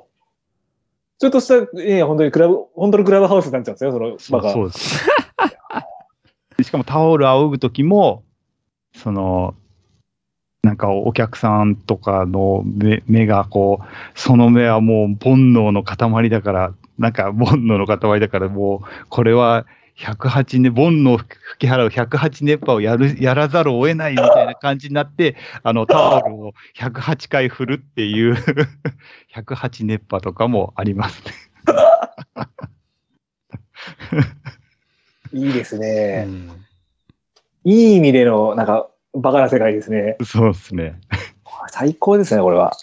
ちょっとなんか熱波師がいるときに行ってみたくなったね、サウナに。そうですね。いや、ぜひ、熱波師の熱波を受けてみてください。はい、本当、面白いです。お風呂の国は本当にもう喋り、タオルを回すとかはないんで、喋りでやる。うん、喋って、ロウリュして、ね、タオルを振るっていうのが、お風呂の国のスタイルっていうか、まあ、そういうのが結構多い、そういう熱波師さんが多いんですけど。はいはいはい。うん、なんか作業的に流れていくようなっていうか、まあ、喋りとかなしでもうすぐロウリュやって仰ぐっていう施設もやっぱりありますね。横浜のスカイスパとかって、はいはいはい、横浜とか、はいはいはい、駅のところですね。あそことかはそういう感じで、もう、はい、熱波師さん来たらロウリュして、だけどそのタオルさばきは結構、すごい切れたキレのあるタオルさばきとかをされるスカイスパとかそういうのは結構あります。ソリッドパンチャーがこうなんかパンチの質みたいな感じなんですね。はい。なかなか面白い世界ですね。熱波師の世界もまたマツコの知らない世界みたいなちょっといや多分ホットサウナの。サウナもやっぱ面白いですね。最近は流行ってるとは思うんですけど、うん、面白い、いいよ。それぞれの施設で良さがあって面白いですね。じゃあぜひちょっとサウナ初心者になんか竹プロがあれば一言。いいサウナに行くといいですね。やっぱなるほど。サウナ施設ってすごいいいとこって書いてあるじゃないですか。まあなんかこういろんな調べると結構いい施設こことかって。はい。最初にそういうとこ行くと結構サウナ。やっぱりいいなってあります。やっぱ静岡の敷地って、静岡駅から南に、10分ぐらい、車で10分ぐらい行ったところに、海岸のちょっと手前ぐらいに、敷地っていうサウナ施設があるんですけど、そこ行った時に、敷地っていう、そこはやっぱり良かったですね。へー。水風呂の水が飲めると言われている。水風呂の水、当然、浴槽から飲むわけじゃなくて、水風呂のに、まあ、水がこう出てる、蛇口からというか、そういうところから出てるんですけど、はい、そこの水が飲めるんですよ。天然水なんで。水風呂の水がすごい柔らかいんですよね。本当に入るとわかるんですけど、すごいんですよ。で、みんなペットボトル持ってって、その水汲んで持って帰ってるとかしてましたからね。本当に。静岡駅からある敷地は一回行く価値はありますね。サウナもすごくいいですし。敷地ですね、これは。敷地ですね。じゃあ僕は富山で、アルプスっていうお風呂屋行ったんですけど、そこもなんか水風呂の水が飲めましたね。うん。あ、そうです。うん、富山のアルプスも有名ですね。うん、それもだから、ちゃんと水が流れてて、それを汲んで飲むみたいな感じで。そうなんですよ。うん、まあ、両方とも水で有名なところですもんね。水で有名。静岡も富山も。うん。まあ、そういう温浴施設行くと、結構サウナ好きになるかもしれないですね。うん、まあ、銭湯のサウナもすごくいいんですけど、うん、まあ、そういったところもいいですね、やっぱ。まあ、ちょっとエンターテイナー性があるサウナっていう感じなんですかね。はい、そうですね。あとは、はい、そうですね。入り方をちゃんとちゃんとっていうわけじゃないですけど、なんかよく言われているサウナ、水風呂、休憩みたいな。はいはい。ありますね。はいはいはい。多分、田中さんがされてるサウナ連は、サウナ、水風呂。ああ、最近でもね、小休止、サウナ。僕、そうですね、小休止はしてますね。水風呂入ってからちょっと。休んでから入ってますね。はい。はい、すぐサウナには入らないですね。はい。あ、そうなんですね。はい。その休憩がやっぱり、結構、休憩で一旦落ち着いて、またもう一回サウナ入ってっていうのを3回繰り返すと、まあ大体、世間一般的には整うというのか、はいはい、整うがどういう感覚かっていうのは、またそれ人それぞれっぽいですね。やっぱり2回目、3回目で少しずつ体の中に熱が入っていくのか、まあ、いい感じになっていくっていうのは。そうですね。やっぱ2回目、3回目ぐらいから、そうですね。いい感じになってきてますね。うん、そうですね。うん、サウナ、水風呂、休憩、これがもう王道ルートってことですね、これがもう。そうですね。王道ルートですね。うん、これ休憩何分ぐらいされた方が、それは人それぞれですか、ここは。人それぞれ、サウナがだいたい6から10ぐらい。まあ、そんなになんかめちゃくちゃ耐えるっていうあれではないにしても、はいはいはい、まあ10分弱ぐらいで、水風呂が多分1分か2分まで行くと結構冷たいから、1分。おー、そのくらいでいいですね。はいはいはいはい。で、休憩が5分ぐらいって言ってた。あ、大体そんぐらいですね。なるほど。で、3回目はもう大休止なんで、まあ10分ぐらいで休むとか。まあ5分から10分ぐらい、どの休憩取ってもいいと思うんですけど。深いですね。そういう世界みたいです。儲かるサウナ施設は水が飲めるサウナだったらいいかもしれないところですね。水が飲めるところでもないよ、そんなに。そこまでないんですよ。ないですよね。はい、やっぱりちょっと水がきれいというか、いろいろそういう、なんか整ったことがなければ。うん、そうですね。でもサウナのコンディションがいいとか、湿度が絶妙にいいとかっていう施設があったり、サウナって湿度によってやっぱり、暑さと温度と湿度で決まるんで、ただ暑いだけのサウナってやっぱりきついですよね。はいはいはいはい。だから湿度も適度にあって、温度は低くても湿度があったらいいとか、まあ暑くても湿度も高いところもありますけど、なんかそういうので、まあ自分の好きなところを見つけるっていうのもあるし、で、あとはその休憩、そのサウナ、水風呂がいいとこもあるし、休憩するためのスペースがちゃんとあるとか、そういうので、まあいろいろ趣向を凝らしてますね。お好みのサウナを選んでみてはと。はあ。すげえ世界ですね。あっちゃんあんまりサウナ入んないっけ？行けば入りますね。行けば。でもどちらかというと、家ではカラスの行水と言われる、多分5分入ってないかもしれないです。お風呂自体に？はい、まあまあ、お風呂とサウナなんか若干近いような気がするけど。ちょっと違いますからね。うん、サウナだったらまあそうですね、10分ぐらいですかね。まあそれ3回ぐらいやった方がいいと思うよ。はい。でもそうですね、サウナ、でも、まあまさに今、田中さんがされてるその暑熱循環にいいですもんね。うん、そうだね、そうですね。そうですよね。うん、あと5回ぐらい行かないと。今週水曜日ですけど。今週水曜ですけど、今週末、来週でしたっけ？来週、うん。来週、じゃあまだ5回はあれですね。まあ、あと2日に1遍ぐらいのペースでいけば、大丈夫かなと。いいペースですね。うん、そうすると一回今週末、ロウリュ体験できるかもしれないですね。熱波を。そうだね。土曜日あたりにちょっと。オフの報告。サウナ連の一環として。一環でちょっと、行けたら計画しようかなと。すげえな。田中さんなんか、まあ、ここまでお話を伺ってきましたけど、他に何か田中さんから質問というのは、はいはい、そうですね。来年の予定とかってなんか決まってます？来年はあれですね、まだエントリーできるかどうかわかんないですけど、京都から日光までの大会がやっぱり同じゴールデンウィークにあるんですけど、それに出ようかな。564キロ。これあれですか、霊平市道ってやつですかね、おそらく。そうですね。霊平市道。最初、京都から高崎まで中山道を通るんですよ、ね。はい。中山道の宿場が全部チェックポイントになってて、そこを全部通って、で、高崎から日光までがその霊平市道。霊平市街道っていうのかな、はい、なんかそこがまた高崎行ってから日光行くの、はい、そうです。中山道をずっとなんで、長野の南の方から入って、諏訪を通って小諸抜けて軽井沢越えてから高崎に行く。じゃあ何、東京から直っていうことじゃなく、東海道行ってからじゃあその中山道みたいな。京都スタートなんで、はいはい、京都から中山道で、はい、東海道じゃないんだ。東海道じゃないんですよ。中山道で高崎までまず行くという。好きですね。そう。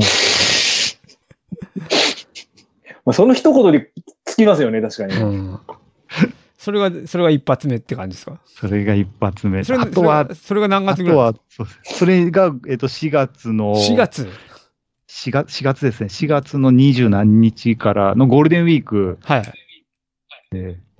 ゴールデンウィークの間にある大会っていうかイベントですね。うん、レースじゃないんで。うん、それちなみに参加費は、参加費いくらなんですかね。だから書いてなかったですね。多分、まあそれをやってんのも本州縦断とか川の道やってるスポーツエイドジャパンなんですけど、多分本州縦断と同じスタイルを取るはずなんで6500円。多分安いです。川の道がやっぱり同じ時期に川の道やるんで、ゴールデンは。じゃあとりあえずお前ら勝手にやってるみたいな。好きに走ってっていう状態で。全持ちですね。荷物全持ちで。すごいですね。で、その次は？その次は、あとは、アドベンチャーレースに出たいなと、そろそろ、はいはいはい、やっぱり、2、3年、ちょっと、まあ3年後ぐらいには、そうですね、海外のアドベンチャーレースに出たいなと思ってるんで、世界選手権っていうか、アドベンチャーレースの世界選手権って結構、出たいって言えば出れるんで、一応。やる気重視なんですね。やる気重視ですね。だからやりたいって言ってエントリーすれば、とりあえず出れると思うんで、そのあたり、なんかどっか海外のレース行ければなと。もうその時50ぐらいですけど、ちょうどそのぐらいで。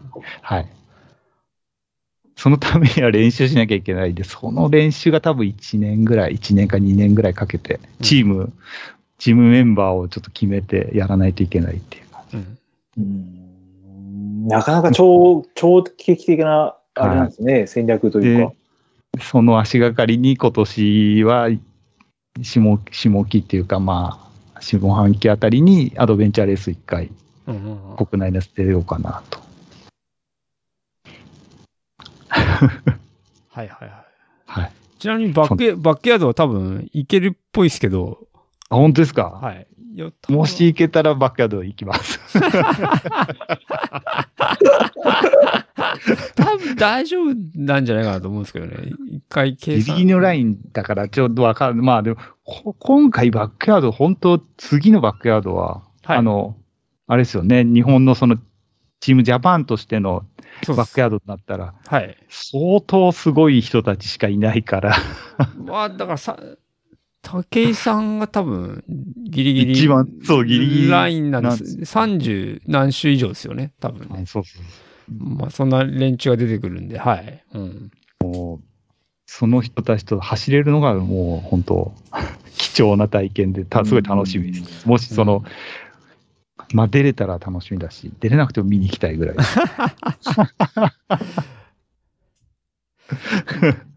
じゃあ来年は、さっきのあれか、京都から日光、はいはい、平市道、京都日光、あとアドベンチャーレースでバックヤード、はい、また多分あと OMM もまた出られるんですよね。ああ、そうですね、 OMM、うん、なんとか。そうですね。なんとか優勝とかですかね。優勝、そうですね。OMM の優勝はもうちょっと、毎年八木下さんがもうずっと勝ち続けてるんで、優勝はちょっと厳しいですけど、今後だったらいいとこいけるかな。前回でも八木下さん、あれ、なんかダメだったんですよね。DNF だったんですよね、確かね。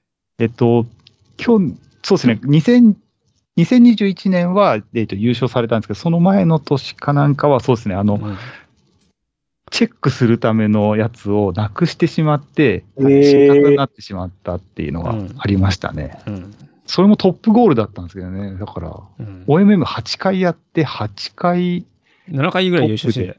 そうです、7回優勝ですね。うん、はあ、もう絶対的な王者ですね。絶対王者ですね。はあ、じゃあ、ちゃん、さっき話した田中正人さんが今年のやつ出てて、だけど、八木下さんの方が勝ったっていう。あ、そうそうそう。そうそうそうそう。うん。田中正さんと陽樹くん、まさに陽樹くんと田中正さん2人で組んで出てましたね。もう最強チームじゃないですか、なんか そこだけ聞いてると。そうだけど柳下さんが、そう柳下さんの方がやっぱり強かったっていう。強かった。キングオブキングスですね。キングオブキング。1日目が結構な時間差でそのイーストウィンドウよりも勝ってて、2日目はイーストウィンドウの方が2分早くゴールしてトップはイーストウィンドウだったみたいです、はい、2日目はだけど、うん、そう2日目はでもトータルの時間では八木下さんたちの方がやっぱそうでしょう。なるほど、そういうので、そうですね、トータルで見るんですもんね。そうですよね。いや本当に人力のパリ高みたいな感じなんですね。でもなんかそうだね。そうですね。またすごい世界ですね、本当に。また100マイルのレースと違う世界だよね。そうですね。面白い世界ですね。ああ、これはすごいですね。はい、ありがとうございます。あとは武井さんからなんか宣伝とか大丈夫ですか？告知とか。宣伝。まあ、